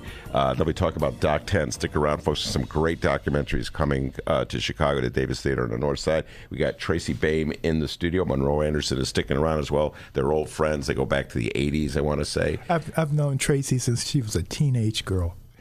Wow. And it was all good. It was Yeah, all right, good. exactly. Yeah. Knew my mom. Knew my right, mom. no, no, Yeah. her, I worked with her father, Steve Pratt, at the Tribune, and her father was really cool. On Thanksgiving, he would have dinner for the Tribune reporters who had to work on Thanksgiving. So during your lunch break, you could go over there and and get a thanks, Thanksgiving meal and then go back to work, which was really cool. Oh, And so you remember a teenage Tracy Baim? yes, yes, yes. Saying, Mom, why are she's you putting all these people in my house? No, she was wonderful. she was wonderful. All right, very good. Uh, we have an update from Dennis before we go to Tracy and Monroe. Absolutely, we do. First off, just cannot get enough of this clip. If you if you have a windmill anywhere near your house, congratulations. Your house just went down 75% in value. And they say the noise causes cancer. You tell me that one, okay? Good times. I love the error. I got to admit. Good times. Right. Yeah, but the national news is going on. But big day locally here in Chicago. Yes, we have a new soon to be mayor starting May 20th, Lori Lightfoot. And we have several new aldermen and a brand new treasurer in Chicago as well. We went to both the Ben Joravsky Show Facebook and Twitter pages to ask all of you a question. If you could describe last night's elections in one word, what would it be? One word. Quite a few of you have reached out to us on the Facebook page. Well, we had one person reach out on the Twitter page, but hey, come on, step it up, Twitter audience there. But uh, on the Facebook page here, we'll read a few of these words and we'll get your guys' thoughts on it here. How about Mark? Oh, Mark Sims posted. Our good dear friend Mark Sims. Good friend Mark Sims. Uh, he puts demographics. That was his word. Then he put a little winky face emoticon on there. Oh, I didn't think about that. Yeah. right, Aaron Goldstein. I think this really is uh, the word here because we heard it so much. I, I think I have audio of that as well. Uh, Aaron Goldstein, another guy we know. AG. Change. Change, okay. Yep. That was a big word. They said it quite a bit there. They sure did. Our friend, our Facebook friend Jocelyn weighed in. She said, uh, "Awake." Oh, Chicago came awake, all right. How about Marguerite? She says, "Bamboozled." Yeah, she's cut from the same cloth I'm cut from. Deborah, Deborah posted here. Uh, if you could describe last night's elections, all the elections, you know, in uh, one word, what would it be? Deborah puts disappointed. Oh, wow. Disappointed. I have disagree with that one, but whatever. On to Babs. Uh, Babs, one word. Well, he put a hyphen, so I guess in a way it's two words. I don't know. He put anti-machine. Mm-hmm. Yeah, definitely. That was definitely prevalent last night. All right, John put way more than one word, but we're going to read it anyway. John, come on, one word. But anyway, he puts uh, Mayor Harold Washington's legacy continues. The war is finally over. Uh, yeah, well, the legacy was interrupted for about thirty some years, so I guess you could say uh, it continues with a thirty year interruption. Uh, no, there's a there's the thirty year you know the hundred year war. this is the The 30-year interruption. Right, exactly. Our good friend Ben puts oops. Oops. Yep, just put oops. Uh, how about uh, let's see? I saw one that was really interesting. I, you know, maybe it's uh, over my head. Maybe you guys get it. I don't know. Greg put chunky. Um, Yeah, not sure. Not, sure, what that Greg's means doing. either. Unless, unless he's referring to what a chunk of chocolate. Yeah, that could be what he's referring to. Could One point be. Could be. Not sure. Not sure. Uh, we'll do uh, two more here. One from Tess. Tess puts lit and then has a picture of a flashlight there. so, you know, she's doing the Lightfoot Right, joke uh-huh. there. And uh, we had a gentleman reach out on good. Twitter. Don't uh, have the exact name. I, think, I believe DS was the name. He just puts finally. Finally, I agree with that one. I, I had relief. That was mine. Uh, relief that first of all, the election season had come to an end, and that the Rahm era had come to an end, and or was coming to an end. So And over to the Ben Joravsky Show Facebook page and Twitter page at Benny J Show, B E N N Y, the letter J Show, Facebook and Twitter, Benny J Show. Give us your one word, and who knows, we may read it on the air. very good. All right, Tracy Baim in the studio with me. Monroe Anderson sticking around as well. Tracy, do you have a word that sums up? Your, Possibilities. I think there's great possibilities in front of us, and hopefully the, that Lightfoot fulfills the promises and bridges the gap because there's certainly a lot of people that were not supportive of her, including within the LGBT community, a lot of younger folks and people of color. So I hope that she can really bridge those gaps. Well, uh, last night uh, at our, our party that we had, uh, the reader sponsored at uh, at the Marz Brewery uh, in Bridgeport, uh, there were some folks who came on our show with Maya and myself and expressed disappointment uh, in very strong terms. And um, along the lines that you're uh, talking about, so maybe to help them out, maybe make them feel a little bit better, uh, Tracy. Let's talk about uh, the historical ramifications that went down yesterday. Uh, as I've been saying all day, uh, uh, Tracy wrote an essay in today's Sun Times. I urge everybody to read it. Lightfoot's election, latest milestone in a 100 year LGBTQ journey in Chicago. Tracy, talk a little bit about this. Uh, first of all, you've been along for the ride because uh, you were the publisher of Windy City Times. So let's talk about a little bit about uh, what the state of gay politics was like in the 80s when you first started writing. When I started in 1984, there had not really been any openly gay elected official yet. There was someone who had won a delegate position uh, for John Anderson in 1980, and that was a huge progress at the time. Um, so, really, the, the movement shifted entirely in the 1980s because of the AIDS crisis. At the point in 1984 when I started, there were fewer than 100 cases diagnosed, and the, and you could really name all the openly LGBT people in Chicago. It was a couple hundred people who were willing to show up, turn out, maybe a few thousand other, others that would be in the social part of the community, the sports part, and show up to protest Anita Bryant or mm-hmm. Pride parades. But a couple hundred people were really carrying the water for the community for a very long time. But AIDS forced people into a more public sphere to fight back for their lives, literally. And some of those people, including Dr. Ron Sable, ran for office in 1987. Baton Show Lounge owner Jim Flint ran for Cook County Board when it was a, a citywide race for county board. He got votes in every single ward. Um, so those people started to have a higher profile, and out of Sable's campaign came a, came a progressive movement, and Impact was formed, an LGBT PAC. Um, it was the second pack that had been formed. And then Tom Chiola came a few years later as the first significant openly gay elected official for judge in 1994. 25 years later, we have an openly LGBT mayor who's African American woman. 25 years.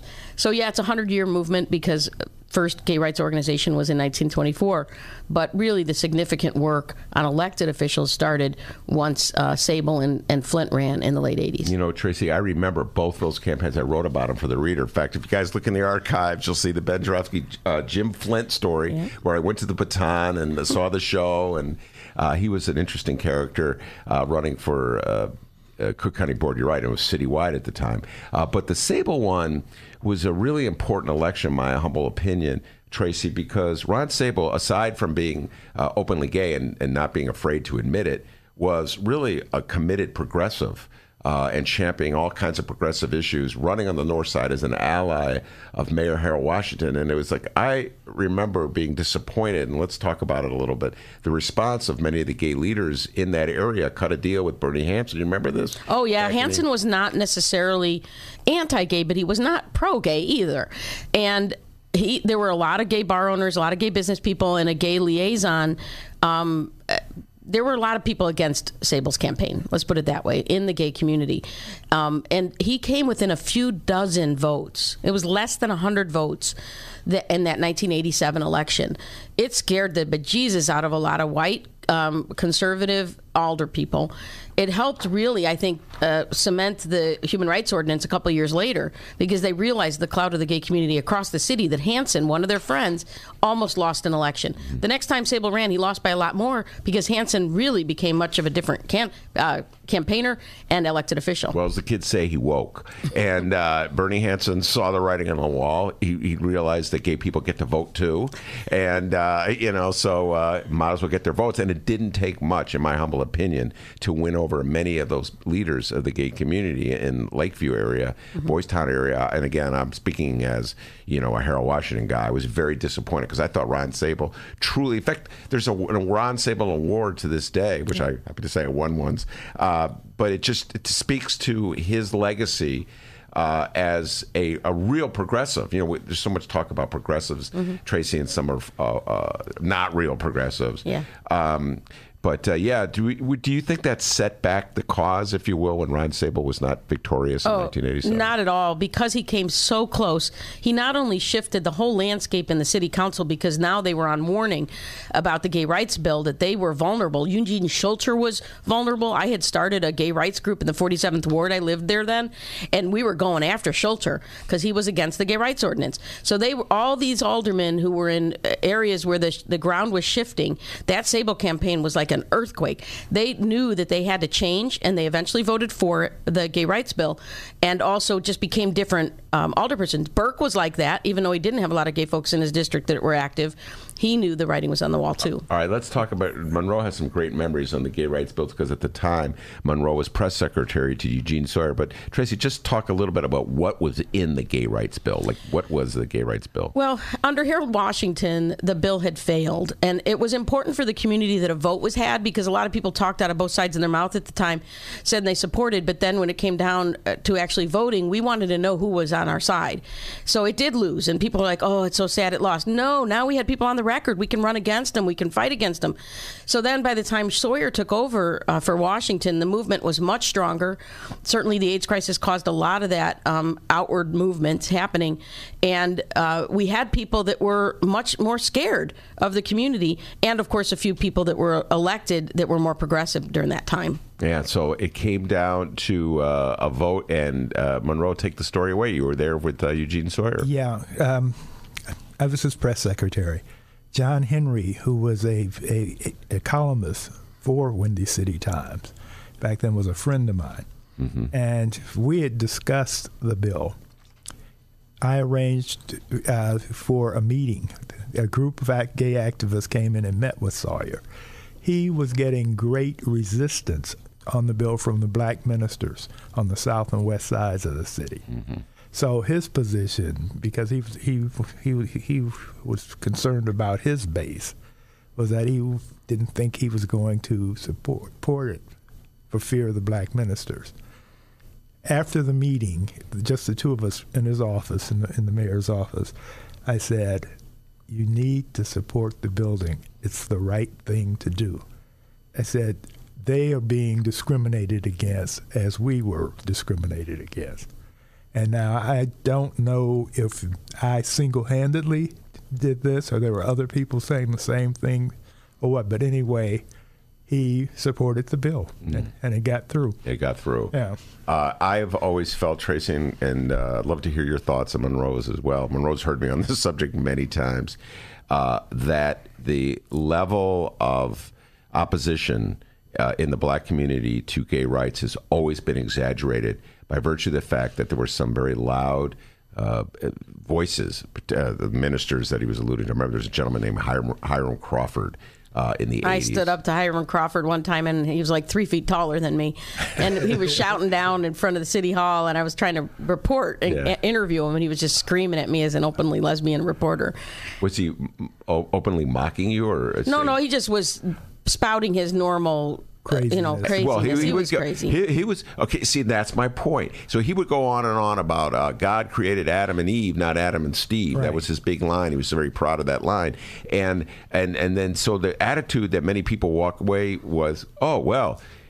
If this man is a minister, he must speak for a lot of people in the black community. I have never seen a result in an election in which that was a pivotal uh, force. No, let me, and let me just say this: Cardinal Bernardin was the chief reason the gay rights bill, bill, bill failed the first time and barely made it the second time.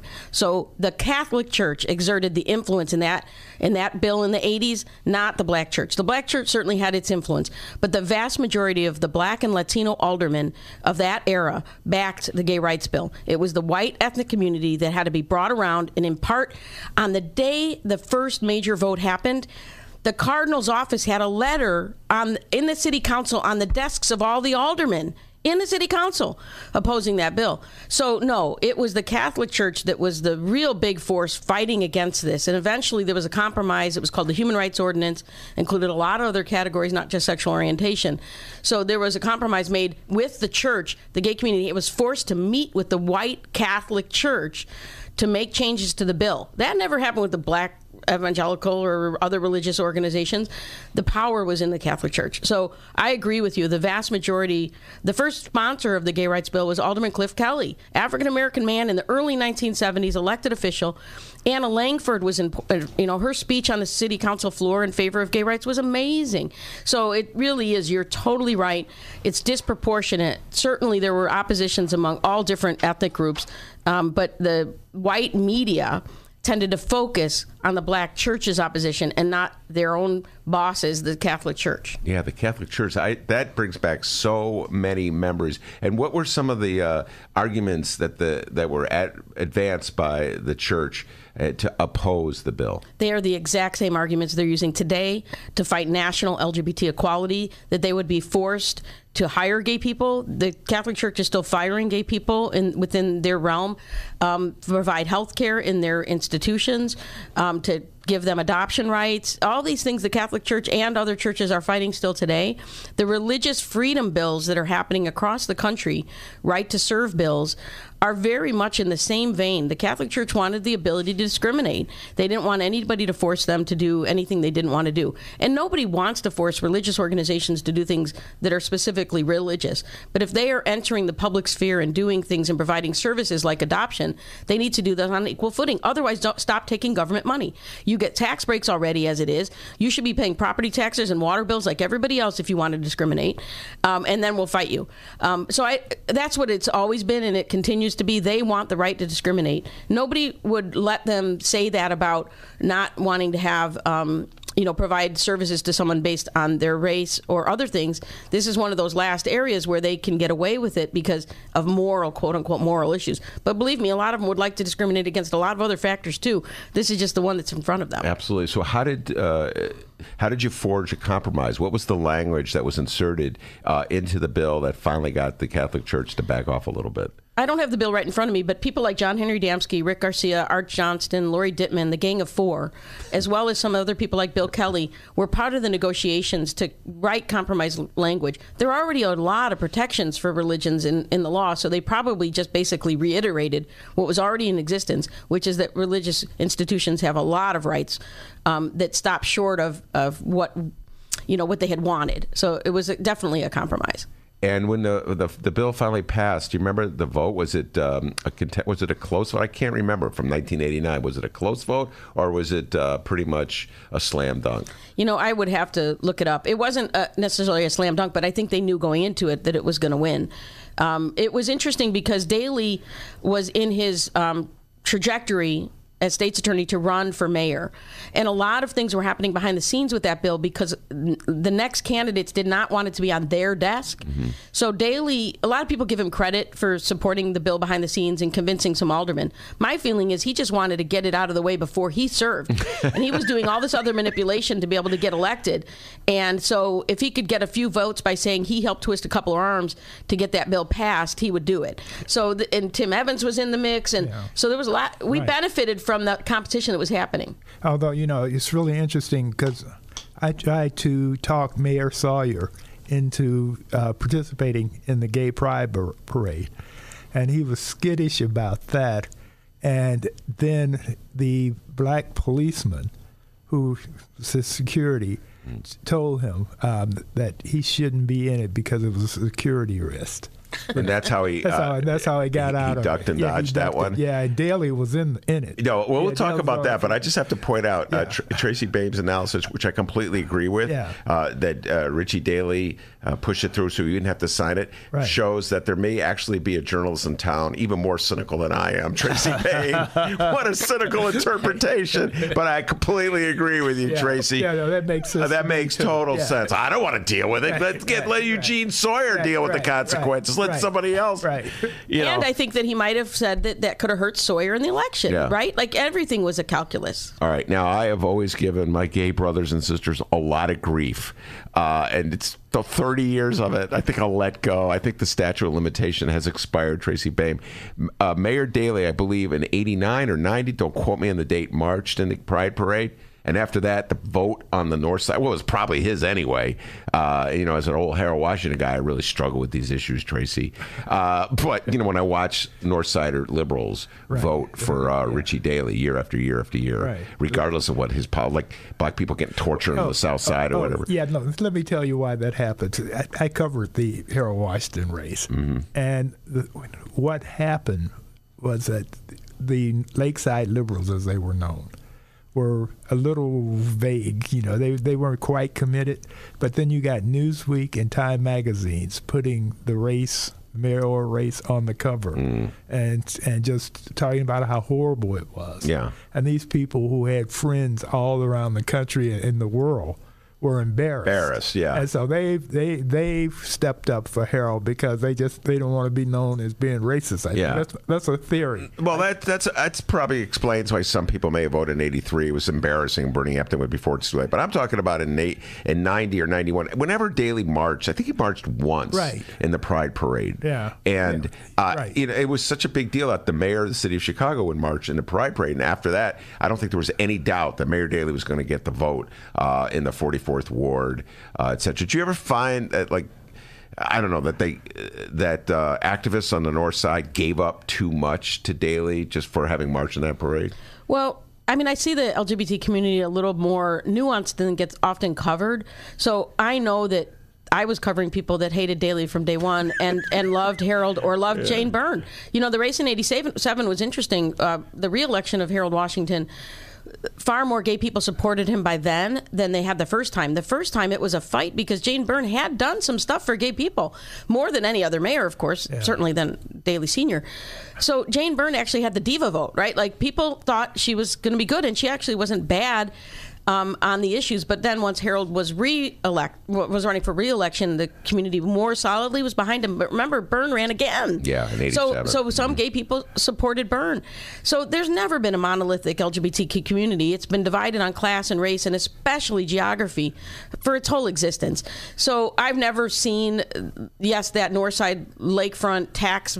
You know, tax-paying folks vote, vote a little differently than a lot of other folks in a lo- uh, our other parts of the city. The problem was once Daley rejiggered that election, stra- you know, where it's a general election you created he always would have somebody knocking off the more powerful candidates.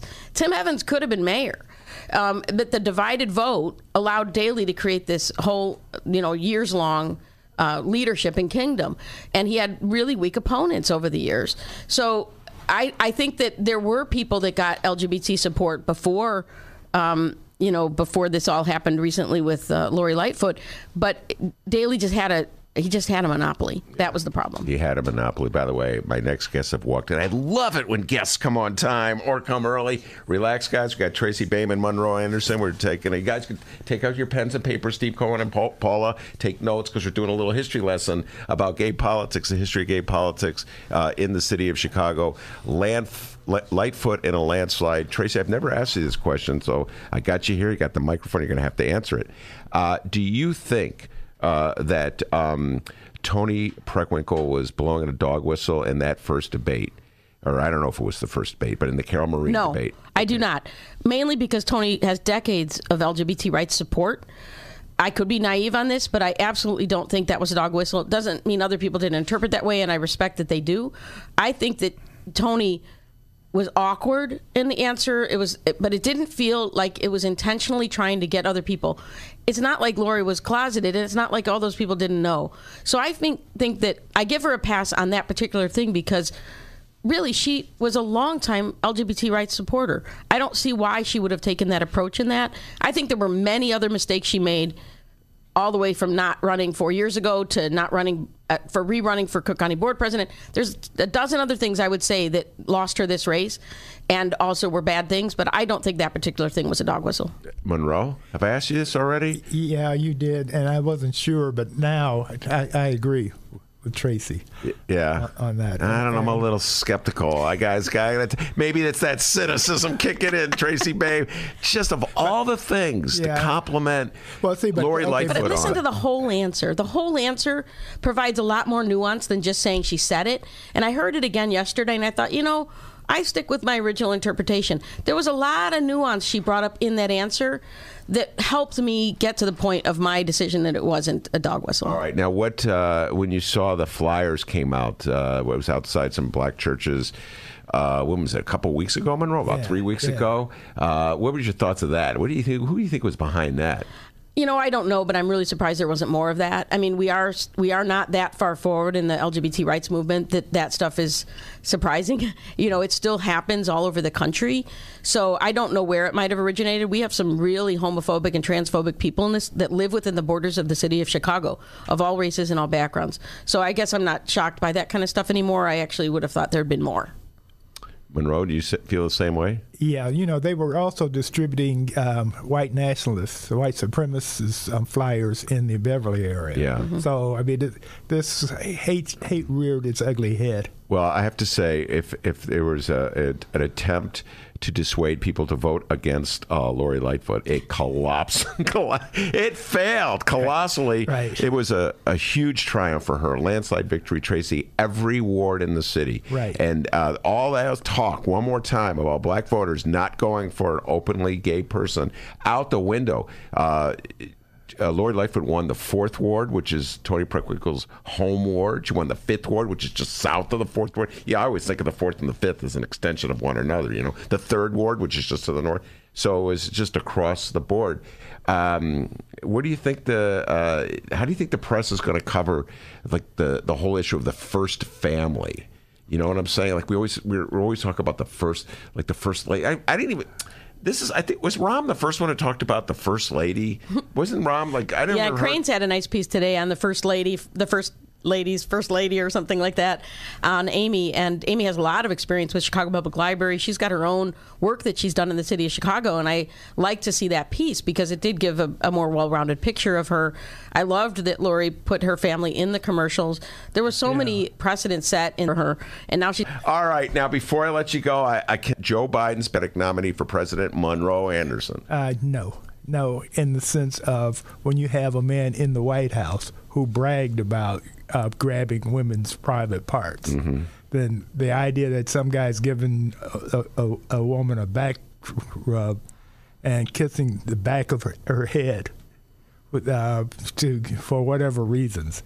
But the problem is with him is he's not a man of the moment. Who you talking about, Joe Biden? Yeah, Joe Mhm. Biden. You know, he's he's basically he's too old, and I could say that as somebody who who's old, who's old, right? And so, Yeah. um, and you know, he's he, he not only does he have a history, but also he has a a way about him that comes from another generation, and I think that's the problem. Uh, so, the So I would say this to people listening. Um, why does he only do it to women if it's innocent? Um, he never does it to men. Um, I don't think it's a disqualifier to run. Um, I hope people would vote their own decision on that. My disqualifier for him to run is Anita Bryant. I mean, Anita Bryant, of course not. Anita, Anita Hill, right, Anita Hill. right, right. Oh, yeah, no, Anita that is- Hill is- that is- That's, That's- to me, that's- he, that's that was his his original problems. sin. Yeah. And let's just to help folks out a little, our younger people, that of course Anita Hill was the law professor who came out in 1991 and accused Clarence Thomas, who was being nominated to the Supreme Court, of harassing her, sexual harassing her. Uh, it, there's, if you read any of the literature, uh, Tracy Baim, you know that she was telling the truth. And Clarence, with that little act he put up about a high tech lynching Oh, yeah. to try to divert Yeah. attention, and Joe Biden was the chairman of the Okay, yeah, Judiciary know, Committee. but, but in, in, Joe's defense. Oh, here we go. Defending yeah, right, Joe exactly Biden. right. I know, which is horrible. But he's the one who pushed Obama into the evolving on g- gay marriage, uh, and I'll tell you what. I've said this many times Yeah. in the show, Tracy Bateman. I don't know if you, you've seen this. If you go back, if you just Google Joe Biden and gay marriage, you will see a clip from his debate in the 20,000, uh, the 2008 uh, vice presidential debate. Who was it? The vice president? Oh, Sarah Palin. Yeah. And the issue was gay marriage. And Biden just says, he declares it. It's it's like a shock to hear it. Under the uh, Obama Biden, and I'm paraphrasing it, uh, administration, there will not be gay marriage in this country. He just blatantly Yeah, says it. okay, no, let me finish. Okay, that's, he- you. The thing is, he evolved. Now, if you remember at the beginning of at the election, um, he talked about Obama being a nice, clean, uh, uh, articulate Yeah. black guy. Uh-huh. You know, which was incredibly racist, and they they became best friends. What I'm saying is, you can change, but he has so much change to do, and he has some chains around his neck that I don't think that he should be the candidate. That's what I mean by he's old. He has he has too much Mm-hmm. history. Tracy, do you have a front runner in the race? Do you have anybody that you favor at the You know, moment? I'd love a Kamala Harris Pete uh, Buttigieg ticket. That's Uh, right now. That's my. Okay, that's your dream ticket. Uh, all right, I like Mayor Pete a lot. Mayor Pete, or trying to get him on the show. Mayor Pete, you're listening. Come on the show, all right? Uh, all right, Tracy Baim, thank you so much. Monroe Anderson, thank you so much. We got uh, Steve and Paula. There was a group called Steve and Paula back in the 60s, I want to say. They're on deck. They're going to be talking about the great documentaries at the Doc 10 Film Festival. We'll be right back after this.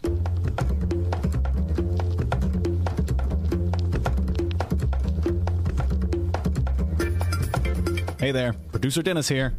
Thanks for finding and listening to the brand new Ben Joravsky Show. All right, so here's how this works. The Ben Joravsky Show live streams on the Chicago Sun-Times YouTube channel Tuesday through Friday, 1 until 3 p.m. Once the show is over, you can listen to the replay on our YouTube channel, or we throw it online for you to download by 4 p.m. Where can you download the Ben Joravsky Show, you may be asking yourself? Well, you may be asking yourself a fantastic question. You can find previous Ben Joravsky shows and guest interviews through several outlets the Chicago Sun-Times Online, chicago.suntimes.com, the Chicago Reader Online, chicagoreader.com, and wherever else you listen to your favorite podcasts Apple Podcasts, Google Play, pick one. Just search for The Ben Joravsky Show. J O R A, V as in victory, S K Y. So let's recap. Tuesday through Friday, 1 until 3 p.m. Live streamed on the Chicago Sun-Times YouTube channel and downloadable by 4 at chicago.suntimes.com, chicagoreader.com, and wherever else you listen to your favorite podcast. Yes, the Ben Joravsky Show is back. We're live and downloaded. Tell your friends and enjoy the rest of the show.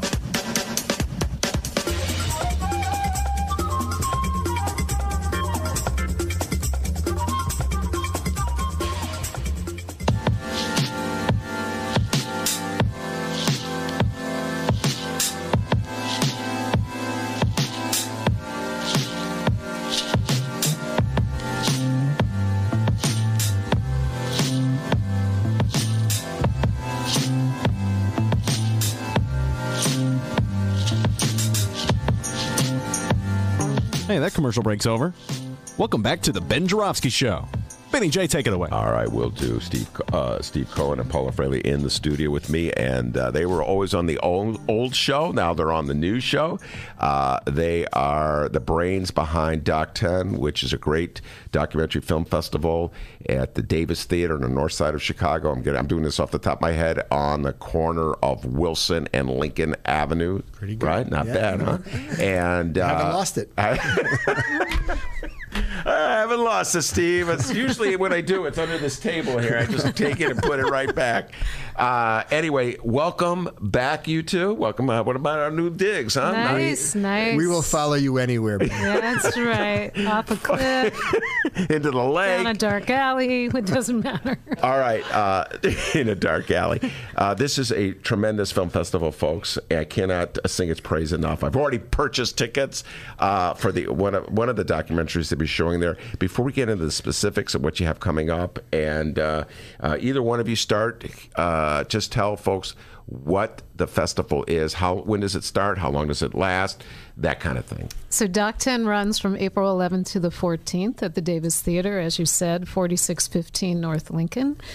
Uh, we showcase 10 of the best documentaries that have uh, not premiered in Chicago, have not been released yet in any of the streaming platforms, and uh, they are fantastic stories. They run the gamut from uh, immigration to climate change to uh, uh, what else, Steve? Satanic Temple. Oh, the Satanic Temple. That's right.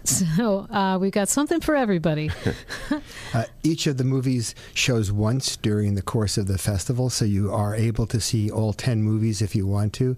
Uh, e- all of the movies have had their festival premieres at the major festivals in the world, from uh, Toronto to Sundance to Tribeca to uh, Hot dogs, to hot so dogs. South by. right. and uh, we're bringing them to Chicago, as well as a lot of events around the movies. So, in addition to the movies, we have uh, VR experiences for people to see. We have panel discussions for people to participate in. We have dinners for people to be able to enjoy if they want to, and we have a special.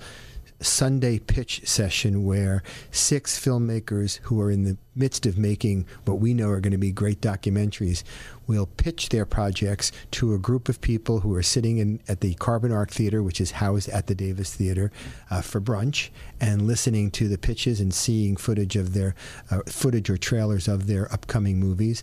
Uh, we use it as a, both a crowdfunding source as a, as well as giving audiences a way to see what the next great movies are going to be. So wait, I, I didn't know about the Sunday uh, pitch session. In other words, and it's open to anybody, but there are funders in the room who are listening, and so the determination will be made after this, uh, Paula, as to whether they'll finance the film. Is that yeah, correct? it showcases, like Steve said, six films that are in progress currently Mm-hmm. that we think are fantastic stories that need funding to get to the finish line. Uh, they pitch to a panel of folks that uh, have the capacity to support it, but we also encourage people in the room as they're having brunch and drinking mimosas to also perhaps open up their wallet and give anything they can in order to help these movies get made. So to give you an idea, the panel of, of reviewers uh, includes uh, one of the Sundance programmers, uh, somebody from the head of Neon, which is one of the great, uh, the documentary uh, buyer from Neon, which is one of the big buyers of, of documentaries.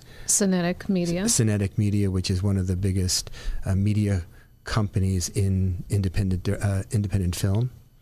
And who else? Paula Oh, Paul Froehle, Froehle. Paula Froehle the co-founder of Chicago Media Project. That's right. We happen to fund movies. All right, now, uh, so these are movies that uh, will perspe- uh, could possibly be made. Let's talk about the movies that have been made. And at this, at the top of the list is the Infiltrators. Talk about that, Steve. Well, The Infiltrators is a movie that actually CMP has been a major funder of. It premiered at Sundance uh, this past January. The movie is about a group of dreamers who purposely get themselves detained uh, and put into a detention center i- to- in order to infiltrate it in uh, Florida back a few years ago, uh, both to be able to tell the stories of those people who were being detained there, as well as to help them understand what their rights were, because so many of them were improperly detained and shouldn't been there, be there. The movie not only profiles the dreamers, but it also tells the stories of three of the people who they meet there, including one um, wonderful Argentinian gentleman named Claudio Rojas, who uh, is wrongfully detained um, and uh, ends up ho- ho- uh, starting a, um, a hunger strike in order to be able to get attention to his his situation as well as the situation of so many others, uh, and does end up getting released. Unfortunately, we have some very sad news to tell, which is that. Um, after the movie premiered at Sundance, and by the way, it won the Audience Award for one of the categories, as well as the Innovative Technique Award, and we'll get into that in a minute why and has gotten a lot of publicity. Uh, after that happened, uh, Claudio, in his first check in with ICE after the movie premiered at Sundance, was put back into detention. That was about a month or so ago. And um, now, who is Claudio? Claudio is is one of the three main subjects of the movie, uh, who is who's profiled his his situation. He's undocumented father, grandfather, um, 50 year old man who had a job all his the, the whole time he's been in the United States 20 years 20 years in the United US. States um, and has done his you know check-ins every time he's needed to over the course of time. He goes for his regular check-in after the film premieres, and he's detained. they put him back in detention And he was- last night they deported him last night the uh, ICE uh, decided to put him on a plane and send him back to Argentina where he has not been for tw- over 20 years um, we leaving tra- behind his family, which includes a new grandson. We tried everything we could through both legal and political resources to try and prevent the detention, the deportation, but ICE was adamant to, about um, putting him on a plane and sending him to a place where he hasn't been for 20 So years. So obviously, this is not going to be in the the movie. It's this is not the this uh, chapter, if you will, is Mm-hmm. not in the um, the movie. Mhm. Uh, and uh, so, he, why? What's the stated reason for setting him back? Uh, we believe that it had to do with the fact that he was part of this exposure of the injustices in the detention center. We think it's retaliation on the part of ICE to demonstrate to others who might be considering doing that that this is what will happen to you. Incidentally, while he was here working a regular job, his employer was withholding wages from him because he knew that he could as an undocumented worker, that he wouldn't actually have to pay him. And so they also filed a lawsuit against that employer. Um, and, you know, Where did uh, Claudio live in the United States? in Florida, in, Florida. Boca, in uh, Pompano Beach, Florida. The detention center that he was held in originally was in the Boca area. It's one of the for-profit detention centers that grew up during the Obama administration and flourished in the Trump administration. This most recent detention, they put him into a different center called the Krome Center, which is another for-profit center that the Trump administration has really been expanding uh, the use of. And um, uh, and he, his entire family is also based in Florida. So does the the documentary, the the movie itself, sort of have a happy ending when it regards to, uh, to Claudio? In other words, say like like he's been able to get out of Yeah. detention. Yeah, initially. So you're going to have to the case. change the Yeah. ending of the movie. Yeah. Absolutely. There will be a there will be a tie-in to this. Uh, it won't be in time for the premiere of it on third on um, I'm sorry Sunday of next week next Sunday the 14th. 14th. Uh, but they will be Italian. But at the screening of the movie, we will have two of the dreamers who are who are in the movie, um, who are these activists who have been doing everything they could to, to bring out the plight. We will also have a uh, immigration lawyer from the National Immigration Justice Center and a lawyer from the ACLU present uh, to uh, talk to the audience. And uh, so people, folks know if they want, are there tickets still available for this particular screening? Yes, at doc10.org. And I'm glad you brought that up because today uh, CMP has decided that all the proceeds of ticket sales from this movie will go to the family to help support the family survive without their father and their grandfather and their and their husband. And uh, we are also going to be asking if people want to donate to the. We've created a there's a, a, a website where people can. Uh, donate to, and CMP will match uh, the, the the funds that are raised to support the family. Now, when you say CMP, just explain the uh, acronym to everybody out there. So CMP is Chicago Media Project that Steve and I co-founded in 2014, believing in the power of media to bring about change. And we feel that this film demonstrates the power of media that can have frankly a negative impact on individuals. And what we choose to do as we're doing at this point is to turn that around and use the film to highlight not just the plight of Claudio but of others like him and to help uh, not have those stories uh, suppressed by um, frankly a, a larger um, administration that would just soon help these folks go away. And in fact, The Infiltrators is just such a movie because despite this nightmare situation hmm. that happens, the movie itself is really a celebration of, of activism. It's really the story of these young dreamers who took the, the consequences upon themselves in order to be able to tell the stories of, of people like Claudio by purposely getting themselves arrested so they can tell those stories. It's an inspiring movie. It's a movie that tells about the power that people have. And this is just another example of what we have to do. Steve Cohen and Paula Froehle in the studio with me. Uh, they are movie producers and they are organizers of the Doc 10 Film Festival, which will be opening up April 11th at the Davis Theater, running April 11th to the 14th. I urge everybody to run, don't walk, get your tickets. Uh, we've been talking about this one movie. Uh, is uh, are you the producers of the of the of the movie, the um, Infiltrators?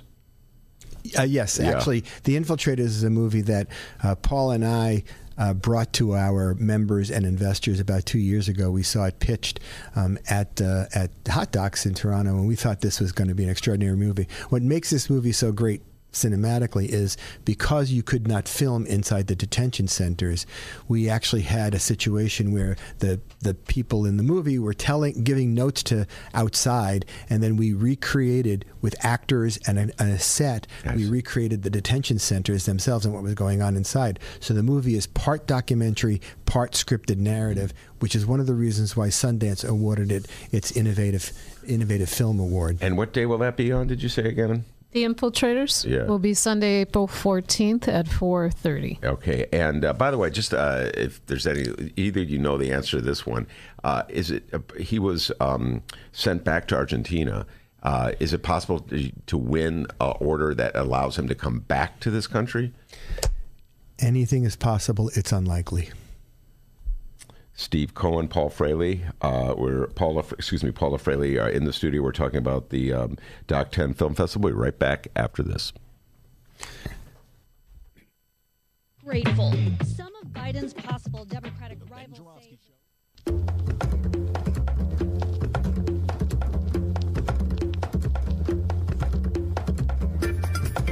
Hey there, producer Dennis here.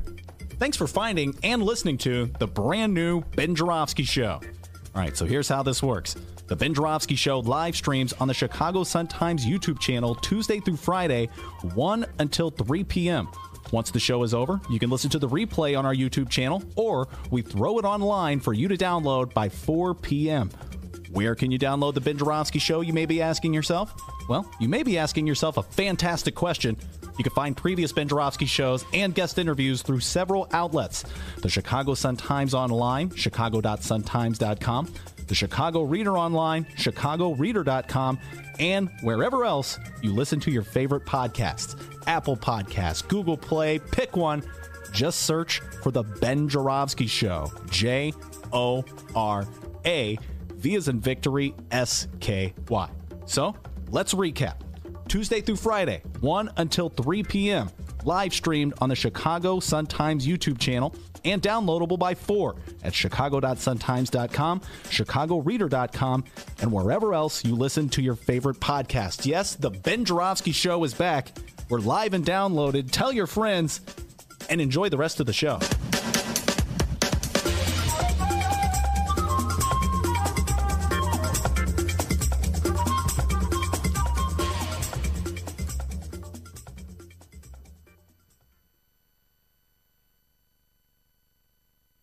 Welcome back to the Ben Joravsky Show. Mr. Joravsky, take us home. All right, Steve Cohen and uh, Paula Froehle in the, the studio with us, and um, lots of things happening. Yeah, I'm here. having a beer, you know, Oh yeah, just chilling out.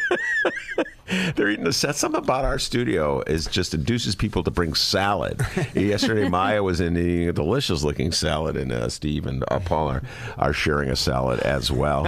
Um, Lunch with Ben. yeah, lunch with Ben. you should rename it. Uh, before we get into more, some of the more mo- uh, films or movies, whatever they're called, at the Documentary Film Festival, do you got an update for me? Absolutely, I do a few uh, updates here. First off, uh, Ben, have you asked them if they've seen the movie Us?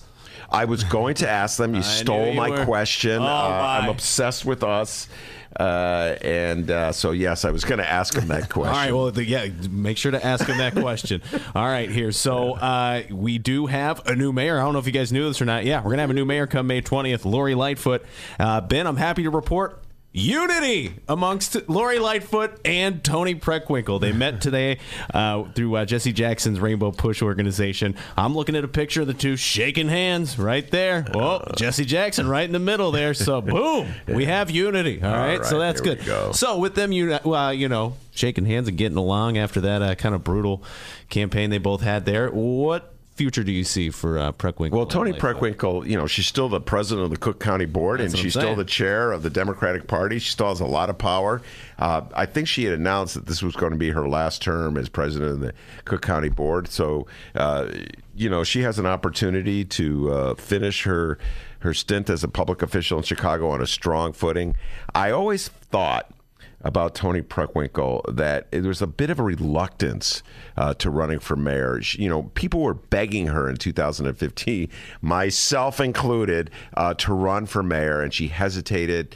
She dropped the ball, if you will. And then this time around, she wasn't even an announced candidate. She was not one of the original gangsters who had, uh, you know, the audacity to run against Mayor Rahm. And all of a sudden, when Mayor Rahm stepped down, it was almost like she said, "You know what? If I don't run now, I'll never get the opportunity again." Steve Cohen knows a things too about politics, and suddenly she found herself running for mayor. I never felt that she was 100% into it the way Lori Lightfoot like Lori Lightfoot, it seemed like she seized that moment. This, this was her chance, uh, and she announced very early. I don't know, Steve. I know you don't. I don't know how much you follow this things, but do you agree with my interpretation? Absolutely, I think that's exactly right on.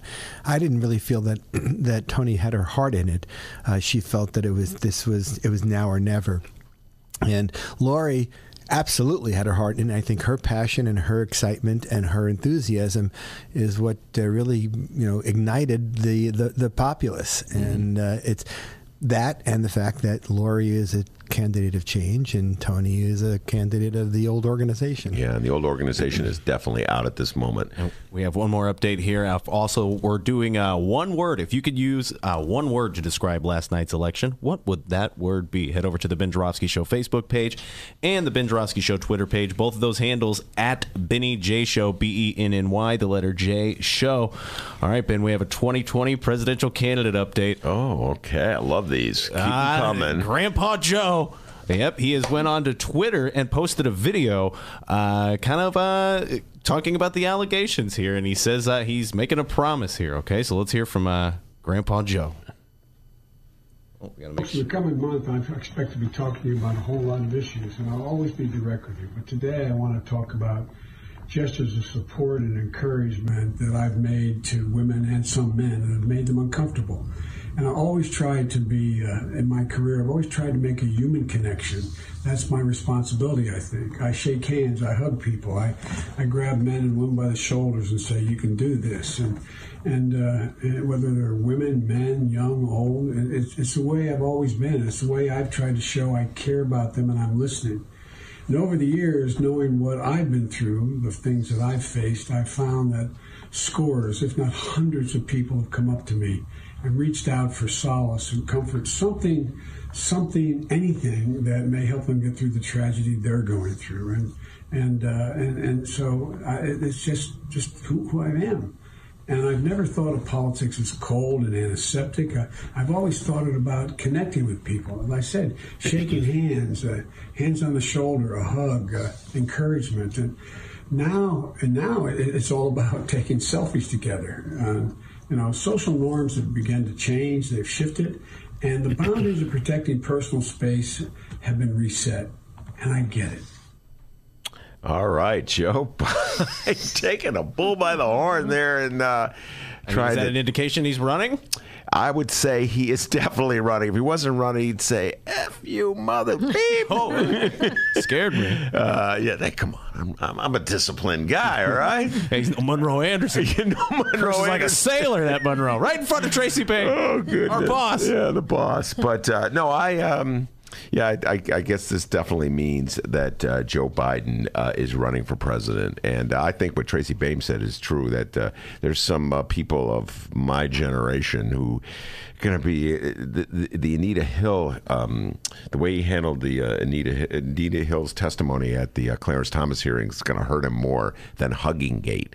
Uh, and I know Steve Cohen and Paul. Well, uh, both of you probably remember Anita Hill's Mhm. appearance in Absolutely. 1991, and. Um, so uh, I don't want to drag you guys into politics. This is a political talk show, uh, but I, I do believe you're right, D. Uh, he's running.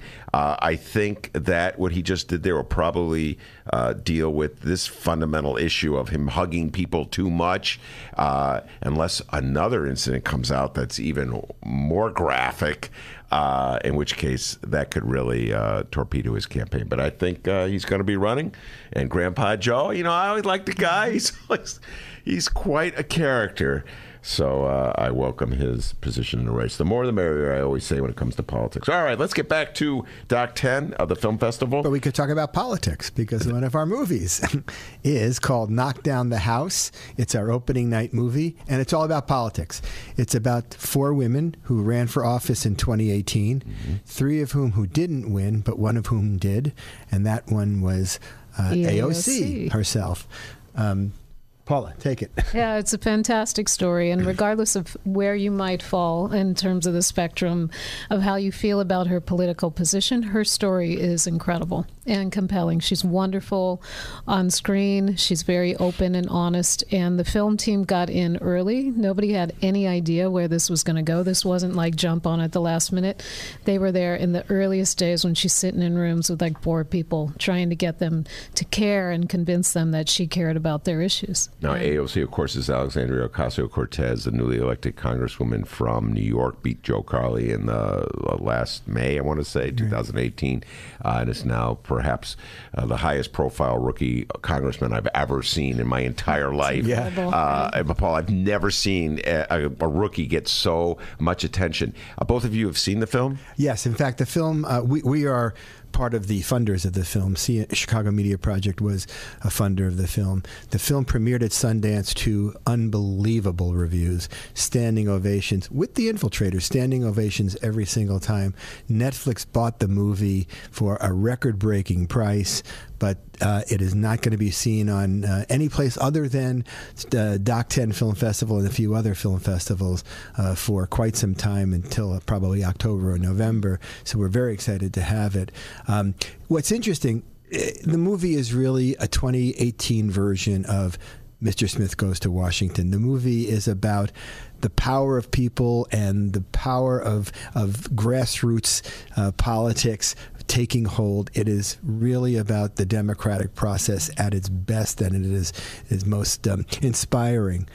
The stories of the other three women who didn't run, win are equally exciting and compelling and passion filled as AOC's. She just happened to be a winner. And uh, so this is important to know that uh, if you really want to be at the at the forefront of seeing this movie, you got to show up. You got to show up Thursday night, April 11th at 7 7 uh, And tickets are selling fast. Yeah, Yes, I know. Seven's I- definitely selling out. I bought them. I bought two tickets. Yeah. Uh-huh. Uh, so tickets are selling. And Who will be? Will the di- director be there? They're dir- yes, the director will director, a couple of the producers will be there. And we have a special Saturday morning. We're having a special event attached to the movie. This is on Saturday morning. We're going to have a uh, panel conversation, about women running for office. and it's the going power to of women and the representation, um, and it will have uh, Amanda Litman, who's the who has founded Run for Something, uh, Genevieve Thiers, who has founded uh, the New Founders Association, and um, Alexandria Ocasio-Cortez. I can't remember. Who, oh, uh, the Yeah, director. maybe. The director will be there. We don't know about that one, and it's going to be moderated by. Um, Oops, Madeline Di Nonno, who is the head of the Geena Davis Institute. By the way, let's give Steve Cohen credit. There were no phone, no notes. He was just rattling that stuff off. I may be wrong, and, too. he was like, "How about, I'm how about?" And then we look at Paul every now and then. She's like, "Don't look at me. You're the one talking." Uh, So we're going to have this panel that's going to talk about how how women are disrupting the political landscape. Right after that, Madeline Di Nonno is going to have a panel that she, uh, a discussion that's about uh, women intersectionality in media. women disrupting the media landscape. All right, so but- we've got two great panels going. Uh, but if you want to see the movie itself, one more time, Thursday, April 11th at what time? Seven o'clock. And and it's, is it going to be in the big theater? Big, the big theater, theater. at the Davis, So selling out fast. Selling out fast. Go see it. Uh, yeah, no. It, uh, So who would you, do you remember the names of the other? It doesn't matter if the answer is no. Just don't even. Yeah, okay, we won't even go into the other candidates. Uh, but it is it, it is interesting because uh, I've had Steve James on the show and he talking about uh, like the unexpected twists and turns of, of a documentary filmmaker when you start doing following somebody. You know, you're the proverbial uh, fly on the wall, if you will, and then all of a sudden that person uh, turns into somebody famous or something. You, you, know, really profound happens, like with Hoop Dreams, when uh, the twist in terms of Hoop Dreams. And in this case, you're absolutely correct. That the film, who was the director? Rachel Lears. Rachel Lears uh, just happened to stumble upon the great superstar of American politics. And does that come through? Does oh, absolutely. I'll tell you what. Uh, we get we we we track documentaries in progress all the time for Chicago Media Project. We must have seen ten pitches about movies that were tracking candidates who were running for office in 2018. It was kind of the thing, and we just saw none of them really having kind of the gravitas to it. We were when we were pitched this movie, uh, which is right around Thanksgiving. Mhm. Um, we looked at it. We said, "This is the one." It captures the passion. It captures the excitement. It captures the the the the, the sense of what democracy really is. Um, the other three candidates, I'm, I'm terribly sorry that we can't remember the names. I do know one. One is Christy Bush. She ran for uh, for Congress out of um, Nevada. Um, uh, didn't win, but her race was really a race. I'm sorry, not Missouri. Uh, uh, Missouri. Um, her race was really about again a woman, uh, an African American woman who came out of nowhere, had no uh, money or, or organization behind her, but she wanted to challenge the incumbent in order to be able to establish that people can make a difference. Uh, the other one of the other candidates is a woman who ran against Joe Manchin in the primary in West Virginia for Senate. Again, never ran for office before. She wanted to do it because she wanted to, the people of West Virginia who who were the progressive and who didn't believe in in all of the things that Joe Manchin felt he had to uh, had to move to in order to be able to win uh, that that And- that primary. I believe that was Paula Jean Swearengin. Yeah, and that That's uh, Nevada. Nevada. No, Paula Jean. Oh, Paula Jean is the West Virginia, that's Uh, right. Amy Vilela. Amy Vilela was the is the is the last one. She was running in Nevada for for Mhm. a congressional seat. And Joe Manchin, of course, is the incumbent Democratic senator of West Virginia who uh, frequently votes with the Republicans. And so that was a great sort of like ideological battle within the Democratic Party. We have time to talk about one more movie. Is there another movie that you really want to uh, highlight uh, that's going to be at the Doc 10 Festival? Closing night on Sunday evening is a wonderful film called The Biggest Little Farm, which is about a couple who uh, were in LA um, and um, decided that they needed to chuck the urban lifestyle, and they bought some land in Northern California that was dead and arid um, and unproductive, and turned it into one of the most remarkable farms you will ever see. And it is really the story of the struggle of what ended up they thought it might take a couple of years to flip the land. It took over a decade. And they attempt because they want the farm to be completely organic and you you know feeding off of itself and being self-contained the things that they struggle with are just incredible It is a great story. It's so well made and it, it's captivating. you love them you love the animals you love the whole whole story And at the end of the movie, we're going to have a few people there for the Q and A and the after and the closing night. Uh, uh, because it is the closing night, we're going to have. Um, some people who are doing a sustainable sustainable farm in Wisconsin, same kind of thing, and we're going to have samples of the sustainable foods for the audience to be able to try. Oh, food. Okay, Food, may have to be food, there. food. But I Uh, can't. St- And I, I, I, we can't cider. stop it unless we talk about Hail Satan. Oh, yeah, Hail Satan Hail is Satan. a great Steve's movie. favorite movie. Uh, it's uh, Friday night. At, No, it's not. It's Saturday night. Saturday night at nine thirty. Yeah. The movie is is about the Satanic Temple, but it's but the movie is called Hail Satan with a question mark. It's really the Satanic Temple? Yep. What's that? Well, that's a that In the is a- movie. Yeah. it's a religious group, but it's a what they five-year-old really rabble rousing organization that's were more than a gang of political pranksters they go out and they challenge whenever uh, one of the Christian groups wants to put a Ten Commandments in front of a state building. They say, "Well, we want to put a satanic, uh, uh, uh, the the satanic memorial." I see. uh, up in get it. It's really about the First Amendment. and it's very funny. and, very, very funny. Very funny. All right, now I'll remind folks that la- I think it was last year, and I'm doing this out of memory.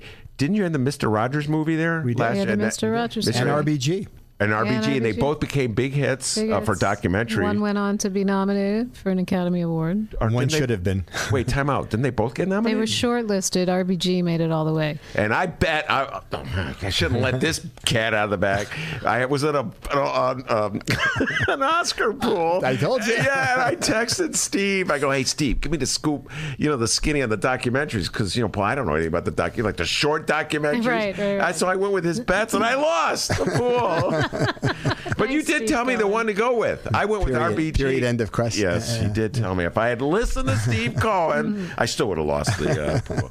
Anyway, uh, Steve Cohen and uh, Paula Froehle, thanks so much. It's always a blast talking movies with you. And one more time, folks, Doc 10, April 11th to the 14th at the Davis Theater. What's the website they can go to? Uh, www.doc10.org. That's doc10.org. all right, that uh, Alexandria Ocasio-Cortez flick sounds great. Hail Satan sounds great as well. Uh, also, want to thank Monroe Anderson and Tracy Baim, our guests earlier in the show. Uh, thanks, uh, Miles Porter, our uh, editor, doing a great job as he always does. And of course, the man, the myth, the legend. oh, yeah, from Alton, Illinois. The ladies all love him for his body and his mind. They call him the doctor. Keep yourself raised, take it out of petty cash. See you tomorrow, everybody. So.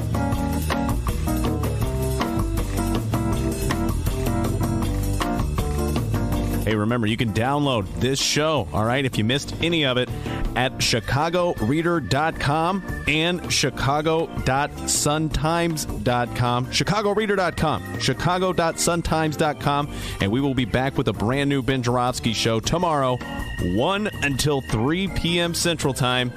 We hope you'll join us.